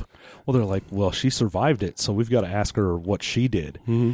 And she gives them the advice that is both correct and wrong in that she's like, look, you got to share the dares. You've got to help each other like you did with fucking Holt and the whole wires thing. Like you've got to actually, instead of just one person getting fucked up, try to help each other out. I had a dare that was make four deep cuts, and if I made four deep cuts in myself, I'd bleed to death. So I took one, and three of my friends took a cut, and we all just had one deep cut each. Also, none of us just tried to like deep cut into a pillow or something. Because Also, none of us listened to four deep cuts from an album that nobody listened to. yeah, I listened to four Jimi Hendrix deep cuts. I listened to four songs off of Captain Fantastic and the Brown Dirt Cowboy, an Elton John album that nobody listens to. Uh, what is it? Something Gizzard and the Lizard Wizard or whatever that is. That's the the anyway. Um, yeah, I listened to four deep cuts of super prog rock. Yeah, None of make none of that. four deep cuts. Fuck you. Yeah, make. f- Oh, so what we did was we were filming a movie, so I cut an entire super pivotal scene at a gas station four times. We filmed it and I cut it four, four times. times. It's nice that they gave us several months and a budget on that dare. The dare, you have nine months. Yeah. And then like a pile of money showed up. so remember these simple rhymes. You have to share the dares and floof the truths. Because ah. truths don't come up anymore after that last one with Addison. No, that's why it doesn't matter because the truths would just be like, okay, yes. Just tell the truth. Because I mean, the people you're telling it to are about to die anyway. So who gives Yeah, a shit? yeah, they're all going to be dead, whatever. Yeah. So, meanwhile, Luke gets dared to rob a gas station in another infuriating moment where the ghost gives him a gun, Mhm. but it the, the dare was just rob a gas station, and he didn't go in there and grab a candy bar and leave. Instead, he does use a gun and be like. I need money. You got just give me any money, and he acts like a crazy person. Give me just a dollar. Like, yeah, because this is infuriating. The moment I saw this, this dare start, it was like rob a gas station. I was like, man, I'd rob a gas station. Fuck a gas station. I'll just, gas I'll station. just, I'll just go get some Pep-O-Mint lifesavers. Um, Or if they have the one that's all pineapple, fuck yeah, that's just going in my jacket pocket. I'm strolling on out of there. And I mean, if it's gotta be like if the demon then calls you up and is like, "No, you have to take money," I'd be like, "Great, I'm gonna go take that little Red Cross thing that has 25 cents in it and run out with it, mm-hmm. And then I'll come back in and hand it back to them because who gives a shit?" Mm-hmm. What I would do is I would go into the gas station with a twenty dollar bill and I'd be like, "Hi, could you make change for this?" And they'd be like, "Sure." And I give them the twenty, and they give me the the change, and I'd be like, "That was not actually an exchange for the twenty, and I just dropped it on my way out." Ha ha! No, but you already established. You said that it was. Yeah, you but I can't change it afterwards. If the demon can change it afterwards, so can I. Fuck that demon. no, the demon gets to change it. You don't. Plus, it's already the easiest dare that we've seen to just be like, I walk in and I grab something and I leave. Who I gives know. a fuck? But the, the fact that he didn't say rob the gas station of money is And it also didn't say rob a gas station at gunpoint. Mm-hmm. It just gave him a gun. yeah, he's just a piece of dumb shit. He, everyone in this movie is a big dumb idiot. Yeah, just go in there, grab some candy bars, and walk out. The thing is, once you do that, you can also drop the candy bars because you did rob the gas station. Exactly. That's what I'm saying is you do that, you leave, and if they're like, hey, you got to pay for those, then you come back and you're like, I'm sorry, I robbed you. Mm-hmm. And then you hand them back. And you're like, I had robbed you, but then I returned it. Dare done. Go fuck yourself, demon. Yeah, I robbed you because of a ghost. Look, a ghost dared me to rob you, and I have now. Here you Yeah. go. Here's a Snickers. Here's the money back, and I'm sorry. Please accept, or call the police. I don't care. Doesn't matter. But no, he tries to rob a gas station at gunpoint and then gets shot because he's too busy looking at his girlfriend outside while he's holding a gun on someone Weirdest scene. to not to notice that the person behind the counter picks up a shotgun. So he co- he points a gun at the at the woman behind the counter. His girlfriend walks around from the other side of this big car that he drives around and looks at him disappointedly. Like just looks in and he's just staring at neither of them have any expression. Yeah. It's not like this is a tense emotional scene where something is communicated. It's just the girlfriend is standing out there staring blankly into the gas station and he's just like, "Moo?" staring out at her. And then he like turns his head back and is like, "Oh shit, you have a shotgun now." Look, I'm sorry. This is a weird situation, but you just please just give me a dollar. And the woman's like, no, and she shoots him. Yeah. Well, he He tries to grab that he grabs thing. the chain like the tip jar or whatever and she mm-hmm. shoots him and Yeah. he dies. Yep, Great. That's the end of him. And then she drives to meet up with the others. because they're going to go back to the house because that's makes sense, I guess. Well, it's this is the weirdest thing because the movie itself goes out of its way to be like, oh no, it's not the house. The house doesn't matter. oh yeah, because like one of them goes, well, what if we just leave town? Oh, that doesn't work. No, that's no, not how you it cannot works. leave town. Why? Because the spirit just tracks you wherever you go. Yeah, they're Then- like, then oh, we can is it, it's the house. No, if it was the house, I would have burned the house down myself. Okay, it's so- just some demon that is now attached to you. but that means we can leave town. It just doesn't matter if we leave town. Yeah. But you seem awfully severe that we can't leave town, and yet you've also very clearly established that it doesn't matter whether or not we leave town. So are you just are you motivated to keep us in town? Why? There's a the scene is so weird because her whole thing is like it's not the house, it's just happening to you. You've already seen that it's killed two people. Well, they don't know about uh, Luke. Luke yet. Yeah. So, they're like, you've already seen it kill someone not at the house, so you know it's not based around that. The fact that you think leaving town would do anything in the first place is stupid, but that's fine. You're dumb idiots. But anyway, it's not tied to that. Wherever you go, it's going to happen. You're going to have to do the dares. Anyway, also in this same scene, you should go back to the house. Yeah, go back to the house. That's where you should finish it. I don't think it matters where we finish it. I think we could finish this in a I think fucking I can Arby's. finish wherever I want. I paid Yeah. for this, and I'll finish where I want. I'm going to finish on your nightstand where the money is. That's why they call it a money shot. no, I, I don't know why we're being mean to sex workers at the moment, like even imaginary. But anyway, the important thing is this is this is stupid.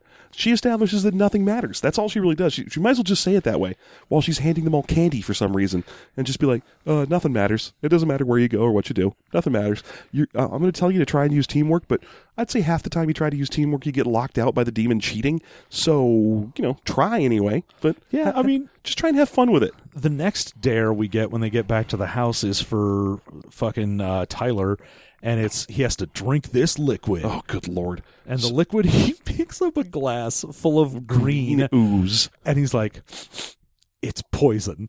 Yeah, definitely. it? It's poison from one of those big jugs with three X's and a skull on it. It's poison. Okay. Oh, well, you know, he is a med student, John. The first thing they teach you is to smell poison. hey, look, that's med school 101. Yeah, drink poison. Although he actually does say it's Med School 101 shortly after this. well, he says that he's like, "Look, we have to share the dare. Instead of me drinking an entire glass of this, we'll all have a little bit of it." Uh, I will. Why don't you just drink a little bit of it and then wait for the demon to call and be like, oh, you have to drink all of it? Yeah. Why, But why- no. Why are you doing the demon's homework for it? But he puts it into five cups and he's like, "Look, we're all going to drink soda because the phosphoric acid or whatever is going to Counteract this particular type of poison I well, it's going to coat our stomach, Mm-hmm. and so that way we'll only have a little bit of the liquid because we're all only having a fifth of this cup, and then we can vomit it up, and the protection on our stomach means it won't soak in as much, so we can get rid of this quicker. Mm-hmm. Okay, great. That's a great plan. However, he calls it Med School 101, and I'm like, I doubt in your first day at med school they're like, all right, so if you got to drink a big old cup of poison, let me tell you what to do. You got a soda handy? All right, I'd like to welcome all 240 of you to Med School 101. I want you to look to your left, look to your right. One of you is going to be forced to drink poison and is going to have a soda available. So here we go. Well, maybe that's why he didn't know to cut down uh, his buddy, is because Med School 101 was actually about drinking sodas and poisons instead of like how long you can survive without oxygen. Like, oxygen. I haven't gone to med school, and if I saw a dude who had hung himself, my first thought would be, you know, cut him down and try CPR until the until the doctors arrive. You'd think that. Yeah. And yet, you're not a big dumb asshole in this movie. That's true. I'm not. I would have died in the first round because the demon would be like, "Man, I'm not going to deal with you for se- for three rounds of this." I'm good. I'm out. He'd be like, "I dare you to do four deep cuts," and I'd be like, "All right, I'm going to do four deep cuts of this weed." Just walk over to a, you know, like you were saying, go to a pillow. Cut, cut, cut, yeah. cut. Is There it we deep, go. Is it deep enough? Nope. Fuck this. I'm just gonna have an anvil drop on you or something. We're not doing this for th- for for 48 hours. Nope. yeah, the demon's like, I'm not going to deal with you for three rounds of this. So, Uh, you can go. and by that I mean you're dead. Bah, I'm a demon. I like the idea that it just lets you go because it's not worth the trouble. Because if it all- just if it just takes a shot at you to kill you, you can be like, "Ha ha, you piece of shit! You can't even play your own game." Also, I want to say the lady, the survivor that they go find, has way more information than I think she should. Yeah, she doesn't know like, any of this shit. Well, she's like, oh, it's a, it's some demon that you opened the door to, Oh right. Oh my god, we almost let that pass by. and she's like, oh, it wants your souls Mm-hmm. and it preys on your weaknesses, and I'm like, really? Or did you how just- many people at any given time are playing Truth or Dare anywhere in the country? Well, here's the thing, John. As we establish when they finally get back to the house, the few survivors, it's actually because it's punishing them for their individual customized sins. For example, You know, like the sin of being vegan. yeah, uh, or or the fact that Addison had a pill addiction, or that Luke only cared about sports and played to win, Yeah, because that's, the right. example they give.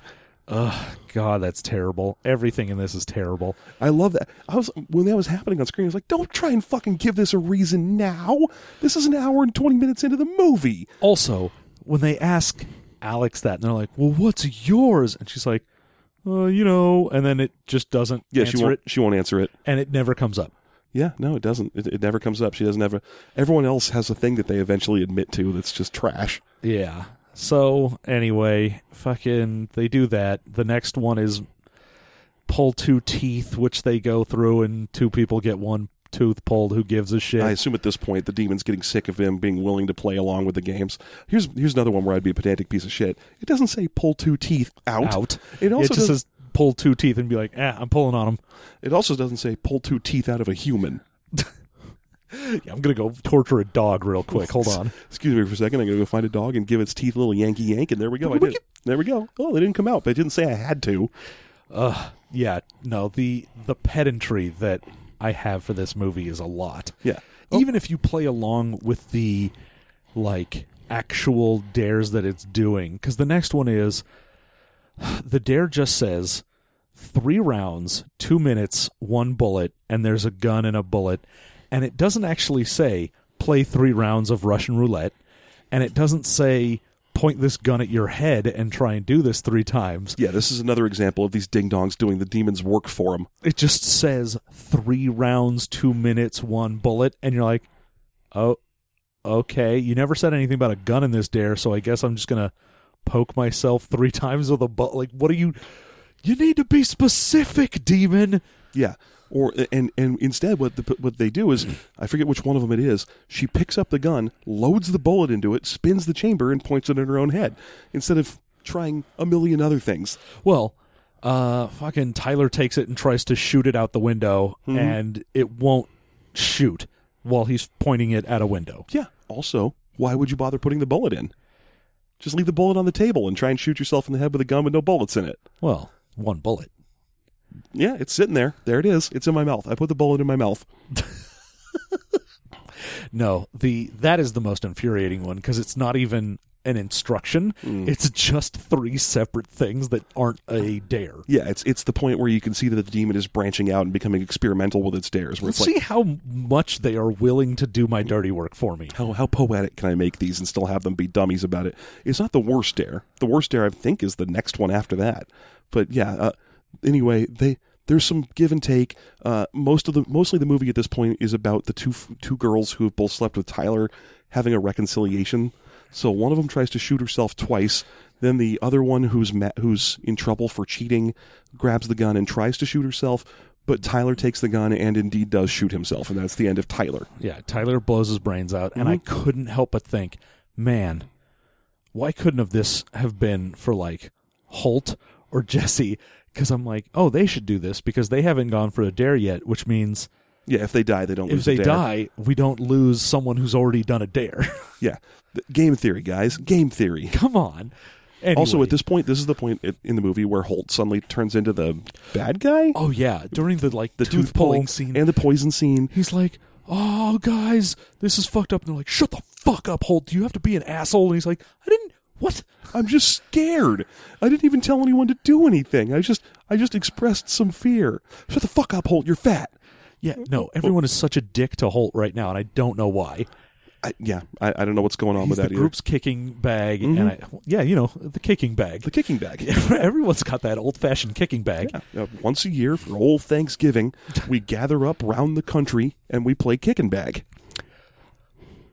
The next dare is Holt is dared to be run over by a car. Yeah, it's get run over by a car. And he thinks about it. And this is the smartest reaction where he's well, it's not quite the smartest reaction because he comes out the first. worst reaction is he comes down and he's like, "Guys, I have to tell you something. A while ago, I was involved in a hit and run. I left the scene of the crime. Turns out the guy I hit was paralyzed." And everyone goes, "Oh, great! You got a truth. You just had to tell us that. Great. That that means you're safe." Yeah. And was like, "Oh no, I've just been wasting time. I had two minutes to get run over by a car. I just thought I'd waste a minute of it telling you this backstory." It's so weird. Why is he telling him this? Who cares? I guess it's because he's bought into this notion that everyone's being punished for their customized sins, but it doesn't matter. There's no rule that says he has to tell people. Anyway, There's no rule that says a dog can't do a dare. Anyway, this is my least favorite dare in the movie, and, and I think it's because we come down to a fundamental disagreement about just how much of an asshole the demon is. But here's here's a base. He goes, "Okay, I'm going to take the keys to one of the two cars we have, and one of you is going to drive over my feet." Yeah. And- That's they're like, look, we'll just drive over your foot. It's fine. Let's do this. And they run outside, and wouldn't you know it, the car won't start. Now, to me, because this movie has never previously established that any cars in this movie have trouble starting, Yeah, if it had been like, oh yeah, there's been at least one other scene where, you know, someone went, ah, this dumb piece of shit car, or made any mention of this car having any sort of trouble, then at least when it doesn't start, I would be like, oh, that's just bad luck. yeah. But instead, it's clearly the demon is just stopping the car from starting. And his reaction to this is foolishly to open the trunk or the hood of the car and fiddle around with the engine.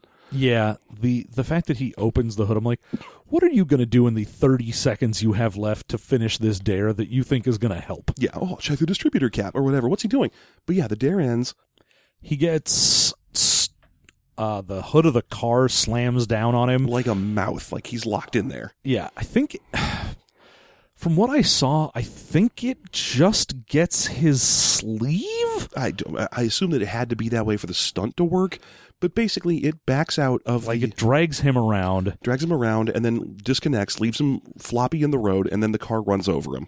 Yeah. And the woman, one of the one of the people is Yeah, sitting- Jesse's in there and she can't do anything. yeah. But this is just bullshit. This is this is a bullshit dare. It's the worst one because the demons like get run over by a car. Also, there's no cars. It's well, fuck you. There's cars right outside. They don't start because I won't let them. Okay, well then fu- f- fuck your dare. I guess. Just I, I, I guess you're just gonna murder me and there's nothing I can do about it. Fine. This is this is the one that made me the angriest because he tries to play along, and the, the demon just won't let him e- even let him play along with the dare. Yeah, the the real problem was the they needed to have an establishing scene earlier that made it so that the car not starting is something that would have been not the demon's fault because otherwise it does it just it just reads as the demon being like no, I'm just I'm just gonna let you not do this dare so I can kill you. Yeah, and, and there's not like there's traffic on a road nearby or something that's shown to give you give him a chance to run out and get hit by a truck or something. There's nothing. It's just No. there's just nothing. It, it's just you're going to get run over by me in about two and a half minutes. Which I I do kind of wonder like, okay, so if he was like upstairs Mm-hmm. and the dare ran out, like is it gonna telekinetically drag him into the street? I mean, Like, it did telekinetically drag that one guy to the noose. Is it well, he was no, it the noose went over his neck. Ah, fair he enough. didn't get dragged to it. Yeah. Uh, no, a car will just come shooting the in. car just flies through the second story of it's his a house. it's a double decker bus. I guess I wouldn't be being run over by a car though. Would it? Just being hit by a car. exactly. Yeah, that's a difference. Yeah. What I don't understand is why they didn't just put the car in neutral and push it over his foot. Well, Oh, right, because they're dumb shits. because everyone here is an idiot. Yeah. So they get back. Now there's only three hot ladies left because the demon has just been systematically getting rid of the dudes. hmm And the next dare, I think, is the one that pissed me off the most. Can we also talk real? I'm sorry to interrupt, but real quick, they didn't think to randomize the bullet again after each round of Oh, Russian yeah. roulette. They it wasn't like pull trigger, spin barrel, pull trigger, trigger, and then do that again. It was just It increases your chances from one in five to one in six. there you go. It's really smart. but no. Monty Hall problem, but for your brain meat. Anyway, they get back in, and Jesse's second dare is it just says chain yourself to the pipe. hmm So a door opens to the basement, This is the stupidest thing. And at the bottom of the stairs is a pipe with a chain attached to it. Yeah, I guess. she is unwilling to chain herself to a pipe. This isn't like, you know, chain yourself to this boiling hot pipe that'll burn your flesh. This isn't chain yourself to a saw. Like this isn't anything where it was like, "Oh my god, a dare that's going to fuck your shit up." Well, okay, so there's a pipe in a room, and when she goes down, she goes. She, first of all, all three of them try to stay together because they're trying to play by the rules now.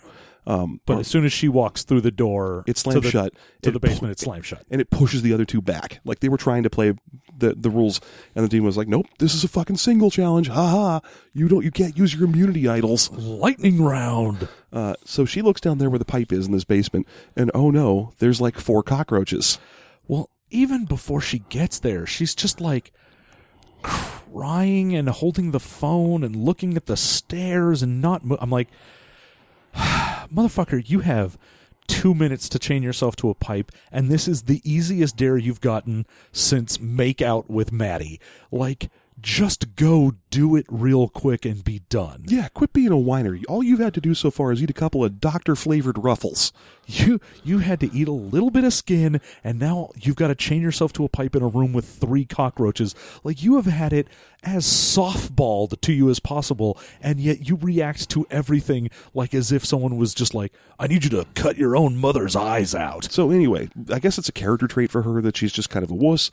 But here's the thing: she refuses, and so Like she goes down and tries to pick up the chain, but a roach is down there, and she's like, "Oh, I can't." I can't. There's a roach. Well, okay, so here's here's her ironic fate for not being willing to chain herself to the pipe. Roaches boil out of the the floor and eat her alive. Which that wasn't the dare doing you. The I, I- don't. I think it was. See, here's the thing. After the last one, after the after the Holt dare, which went all to shit because the demon's a fucking cheater and doesn't actually play by any rules, I think the moment she chained herself to the pipe, roaches would have boiled out of the floor and eat her, eaten her. That's the that's the spot in the floor where you have to sit for roaches to boil out of the floor and eat you. So I think she was just fucked if you do, fucked if you don't. See, But- I don't think that's true. I think it was just that, and Well- she was terrible and then um, died. We'll never know.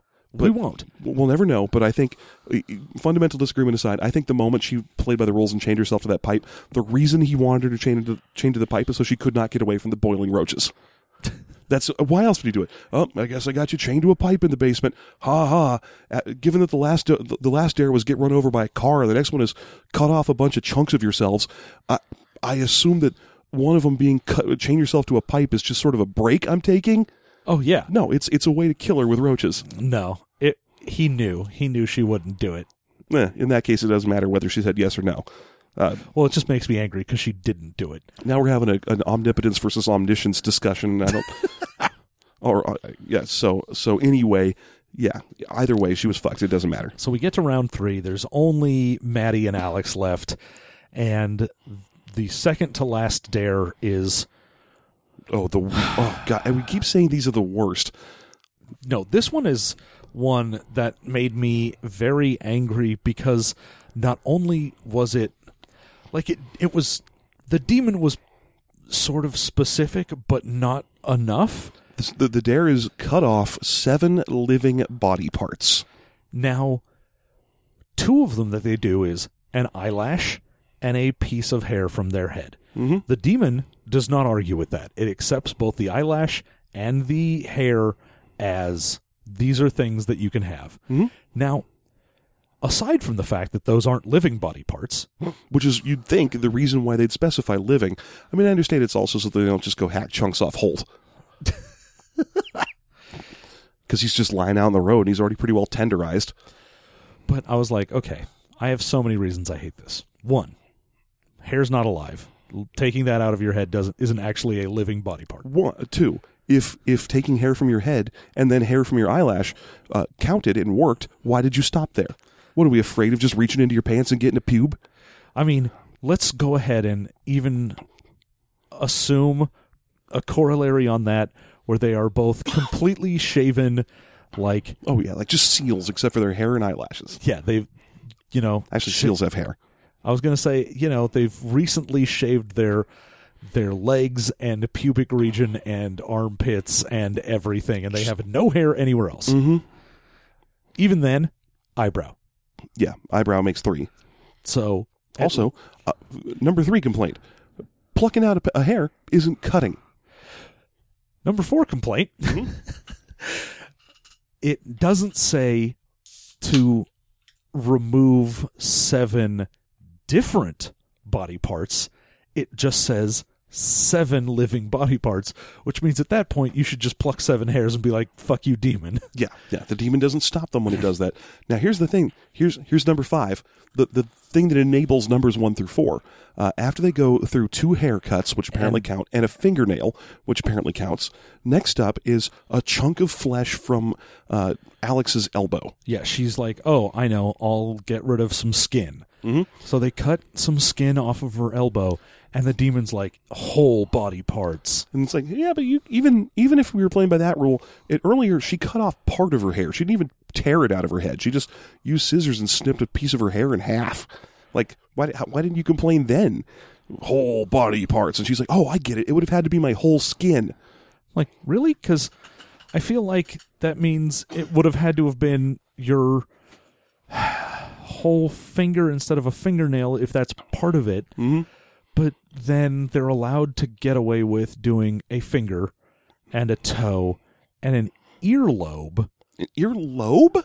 Yeah, I was like, okay, you've done earlobe. Mm-hmm. And at that point, they're like, okay, we've done basically everything we have. We have one more to do. And she's like, you got to cut off my foot. Why? N- n- what?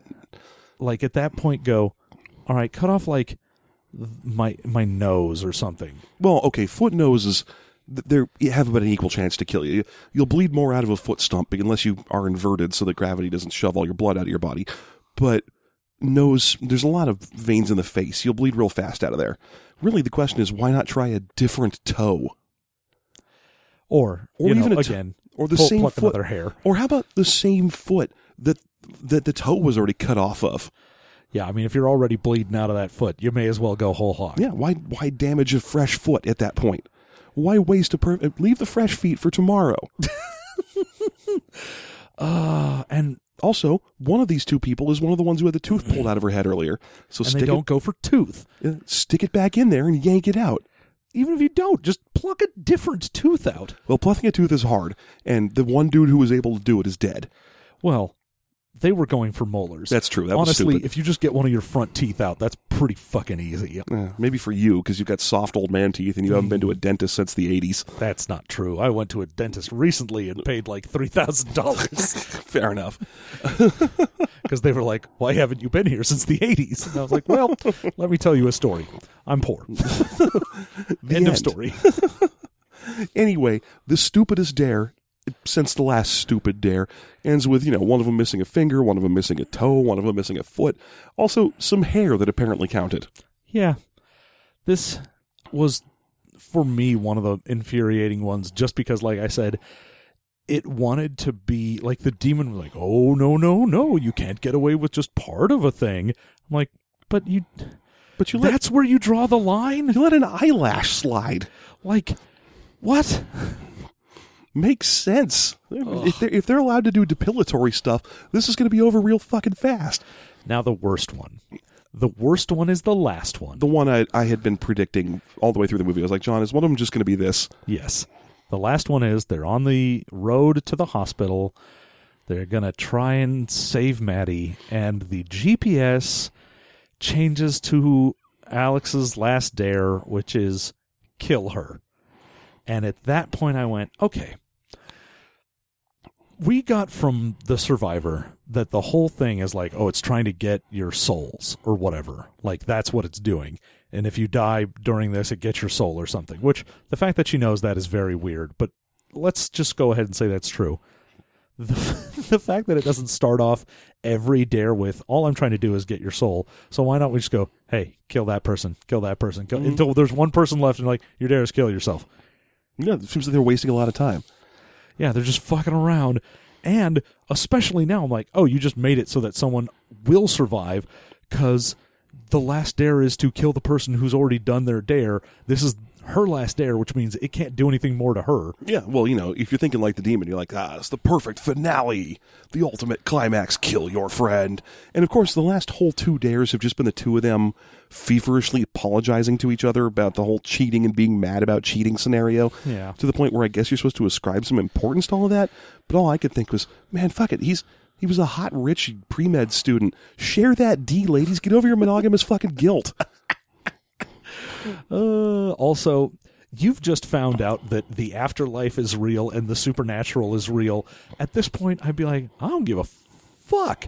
I do not care at all if you have fucked my boyfriend. There's a demon attempting to kill me. I have priorities. Also, we both watched him die like 10 minutes ago. It's not a big deal anymore. Things have changed. you know what? Circumstances have changed. this is how most people get into polyamory stuff, by the way, John. Is Demon they get truth caught or che- dares. they get caught cheating during a demon truth or dare scenario, and and then by the end of it, they're the one survivor, and they're like, you know what? I'm not going to be guilty about who I have sex with anymore. I'm not going to fall into that trap anymore. I'm going to change some things on OK Cupid. I'll tell you that. Yeah. Also, no more truth or dare for me. I'm 33. That's pretty much true. Yeah. So she refuses, but then her final act in the movie is to ram the car into a tree. yeah. So kill her pops up, and this is my last chance to be a pedantic shitface and be like, all right, well, I guess I'm just going to pull over, find an anthill, and mash it until I kill a female. Because you don't know proper nouns, do you, you piece of crap? you fuck. yeah. So she rams into a tree, and then they both. We don't see what happens, but we get both of them gasping at the end. Yeah, Which- it fades to black, and then they both go, which we can tell because I had subtitles turned on, so we could be quiet for the baby. For the it, baby. and it said Addison, or not Addison, she's long dead. Alex and Maddie gasp. It was the subtitle. Yeah. Which does that mean she killed her and then woke her up? Because if not, then all she managed to do was destroy her car, and then the dare is going to kill her anyway. Yeah, but at least that means that Maddie's the sole survivor. Yeah, but I'm just saying, like, if your entire plan was I'm going to ram into that tree, okay. What is the middle step here between that and profit? I think she was trying to kill them both. She, I, it seemed like her thought, what she was saying was, he, he can't get your fucking soul. So I think she thought if she just killed both of them at the same time, then it would break his rules and he wouldn't get their souls. or like if she died the dare was she had to kill her. So if she couldn't kill her then the dare couldn't happen? I don't know. The the movie is bad and makes no sense and ends there. Mm-hmm. That's what we that's we end on a black screen and people gasping mm-hmm. Fuck this movie mm-hmm. but mm-hmm. we've been talking for like an hour and 40 minutes and this movie still makes me just bubble with anger at every decision that was made. Yeah, I wish I hadn't seen it. Yeah. I wish I hadn't either, but now I've seen it twice. I've had a nasty cough through this ep- this whole episode, and John's going to have to very carefully edit it, and that's been my punishment to him for uh, for not just reviewing Into the Spider Verse. yeah, well, I my would- punishment is going to be passed on to the audience because I'm going to make them listen to you cough. Uh, I'm so sick. so, fucking let's do our best and worst. Jeff, give me the best thing in Truth or Dare. Uh, it's Into the Spider Verse. Yeah, the best thing about Truth or Dare is that Into the Spider Verse exists It's and is a movie I could see instead. Far better movie. I'm going to go listen to What's Up Danger and not answer this question. I'm going to go listen to What's Up Hot Dog. hey, it's me, Hot Dog. You've been asking what's up for so long. I figured I'd come and tell you. yeah, and other old bits from Comedy Bang Bang. and other old bits. like your mom. Hey. I'm bringing it back. Uh, clinical detachment. At least she's getting some somewhere. So, Getting more than I am, anyway. Let me tell you about my dick, John. At- let, at let me tell you about the bump on my dick. regardless of whether or not you ask. A bump on a dick on a log. I don't know why she swallowed the dick. I guess she's sick. but perhaps she's perhaps she's sick. I, okay, so um, best thing in this movie. Jesus, I didn't like any of this. It's seven unlikable people, and not even in the kind of unlikable you're like where you're like hoping that they'll die. Uh, I think maybe just the absurdity of how they play Truth or Dare is my favorite thing because it made me so instantly angry, and it was the, the closest true. an emotional response when they, when they were like, "Well, guys, let's play Truth or Dare." I have a lot of pieces of paper here, and I was like, "What?" and, and that was the most alive I felt. So that's that's uh, that has to be it. Okay. Yeah, Good. You?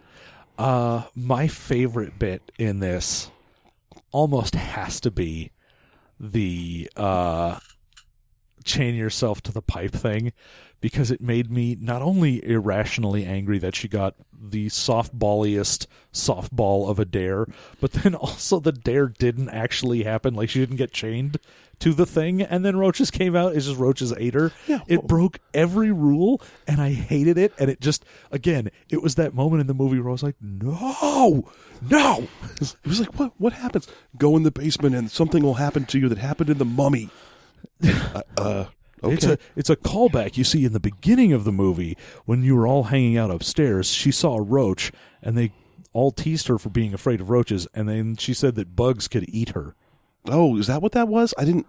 I was doing something with the baby at that time. Yeah, no. So okay, there was a callback to the fact that it's she's afraid very of bugs. easy to miss. I missed it the first time I watched this Was she movie. being punished for being afraid of bugs? Yeah, no, she's being punished for being vegan and afraid of bugs. That's it. That's her big weakness. Yeah, I, I- I think another thing I would potentially say is my favorite thing is the part where Holt runs out and explains why he's a bad person before he dies. Hey, Because- everybody, I got to give you the background here for why I'm going to have to be run over.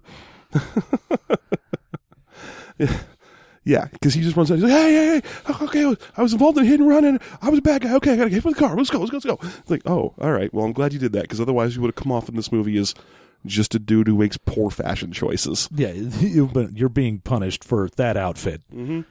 You're being punished for saying "milady." No one should wear a hat on the back of their head. Holt, don't do that. Ugh. You're not in the music, man. Put that thing on the top of your fucking head. Actually, I was in a production of the. mu- You know what, Holt? well, now you're being punished for that. You're being punished for being in a production of The Music Man. I was the Buddy Hackett role. Of course you were. Shapoopy, shapoopy, shapoopy. I'm Okay, getting killed by a demon. okay, Worst, worst thing in the movie. the Holt death. Uh, I'm going to pick the Holt death because it was the one that, that made me the angriest.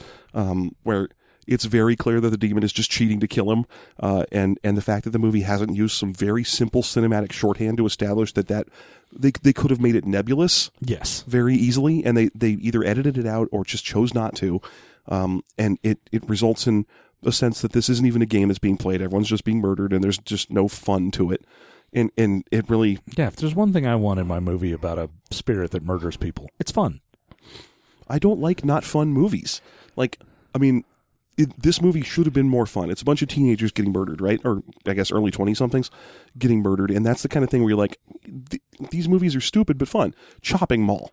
Chopping Mall is a worse movie than this on almost every objective standard, and yet I would rather watch it a thousand times before I had to watch this again once. Yeah. No, I mean, for me, it's like the Final Destination movies, where you're like, yeah, it's just people dying in weird, stupid ways, and yes, you can try and fight against it and maybe win, but you probably won't. But at least death doesn't cheat in that one. Like if you actually defeat it, you're like, good, fuck you. Exactly. Yeah.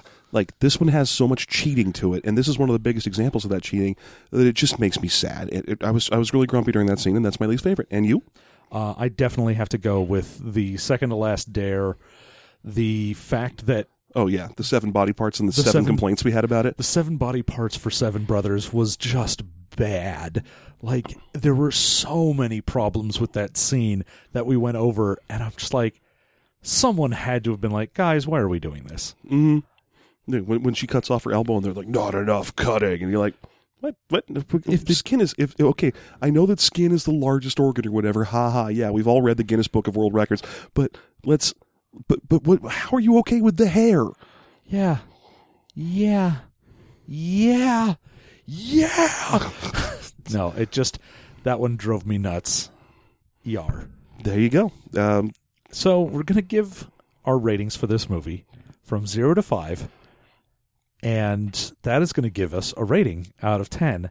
Jeff, please rate Truth or Dare. I'm going to give this a 0.5. I know that, that the urge to give it a zero because it's so infuriating is up there, but I really reserve the zeros for things that we should not have watched because they aren't movies. Like like things that are accidentally about an hour and a half long, and someone suggests to us, and we find out later that it isn't a film. Oh yeah, no zero for me is either a non-film or something that is offensively bad, like actually like No, has racist or sexist yeah, elements. just terrible. Yeah, uh, this didn't have any of that. Uh, so instead, it just gets the the point five for yes, it's a movie. No, you shouldn't watch it. And this, the other problem with the zero is I think it encourages people to go see for themselves. I think you're right. Yeah, which is why I'm giving it the point five. The the avoid at all costs. You know, don't fall in this well of ratings. Mm-hmm. You? I'm going to give it a five out of five. This movie is amazing. If you want to be as angry as you have been in a long time, watch this movie. Yeah, I guess this you get your movie, blood angried up. this movie will reach into you Mm-hmm. and just shake bits you didn't even know you were angry about. grab right hold of your heart. It is it is a movie that while watching it, I am not one of those people that's like I'm going to yell at the screen or you know, I'll just sit passively and watch a movie. And this was one that even when I was watching it by myself in my room, I was like, "No. No. Fuck you. No." I don't think I've been this mad at a horror movie since we watched The Mirror. Yeah, no, this is this is a movie that is infuriating. And I have to give it five stars for being the most infuriating I've ever been at. Just, just oh, See, this actually works for me because I did ask you at the beginning of the review if at the end of the review you would give me your- your review of Into the Spider Verse, which of course is worth five stars. it is. It's a five star review. Mm-hmm. So thank you. I'm good. There we go. Mm-hmm. So five and a half out of ten for Truth or Dare. Ugh. I mean, I understand why you gave it that, and I, I don't I don't hate it. I was really hoping that you would give it a zero, so I could give it a five, and it would just be five. I think you know we both have our good reasons for what we're doing. Yeah, I know. It's fine. Everything's okay. This movie was it had the same problem the mirror had, which for me is a horror movie. If it's going to be a horror movie about a spirit that has an arcane viewpoint and a weird set of rules, it needs to have the spirit follow those rules. Yeah, that's. I mean, what basically every complaint for this movie stems from is you're establishing a rule system. I mean, it's based on a game that has rules. And so you're establishing rules for how this thing is allowed to kill you, like how it is allowed to interact with you. And then you do not care at all what any of that shit is and just throw it out the window immediately. And that is infuriating mm-hmm. to me. Nothing pisses me off more than that. And it just, oh, this is the, this is the type of movie where I just want to hate fuck it. Like just, just throw this movie down and go to town on it. That's pretty much why you made me watch it, isn't it? Yes. Yeah. Okay. Well, I Fair. need to inflict this on people as much as humanly possible. yeah, it's the ring. It It's- Yeah. I watched this and now I need to make other people watch it or else I have to play play truth or dare as a 35 year old You should have. and that's Yeah. the worst. you should. You're 35. God damn. Uh, you should have uh, you should. You, uh, No, I'm 36. I was going to say that feels awfully young to me. Anyway, are, are, yeah, by one year. yeah, one very important year. Yeah, well, it was one very important year. 1983. Pac-Man was sweeping the nation. Centipede roaming the halls. Crystal Pepsi was not yet invented. Everyone, thank you so much for listening. Mm-hmm. Thank you for coming along on this journey of self-discovery that we have been on for the past two hours. I'm sorry, I'm, I'm now picturing a history biopic or a history documentary where it just sets a year and then it just a list of things that weren't invented yet. the year Cotton gin, not invented. the yet. year was 1982. The electric car was a distant dream. the space shuttle? You better fucking believe. Wait, actually, yes. Yes. My bad. Hold on, wait. You better believe it was invented. Let's back this up a bit. The year was 1914. The space shuttle? Hell no. Magic cards? Not for another 70 years, friend. Thank you so much for listening. Mm-hmm. Thank you for coming along with us on this my personal journey. You should maybe watched it on my own because now you have to inflict it on someone else again. It's true. Uh, well, I am obviously going Mm-hmm. to do that. There's no way I'm not making other people watch this every opportunity I get. That's what this whole episode is, isn't it? Yes. Don't listen to him, people. This is a point five, not a five. Let watch, watch the movie. Watch the movie and let it seep in. No, I'm going to This stop is- the recording. If you've ever if you've ever seen I got to stop the recording. If I'm you doing wa- this for all of us. if you watched Bird Box, I'm one of those people that's running around trying to get people to look at the thing. I better stop this recording now before he spreads it to other people. Uh, John, let go of my arm. no, no, no, please.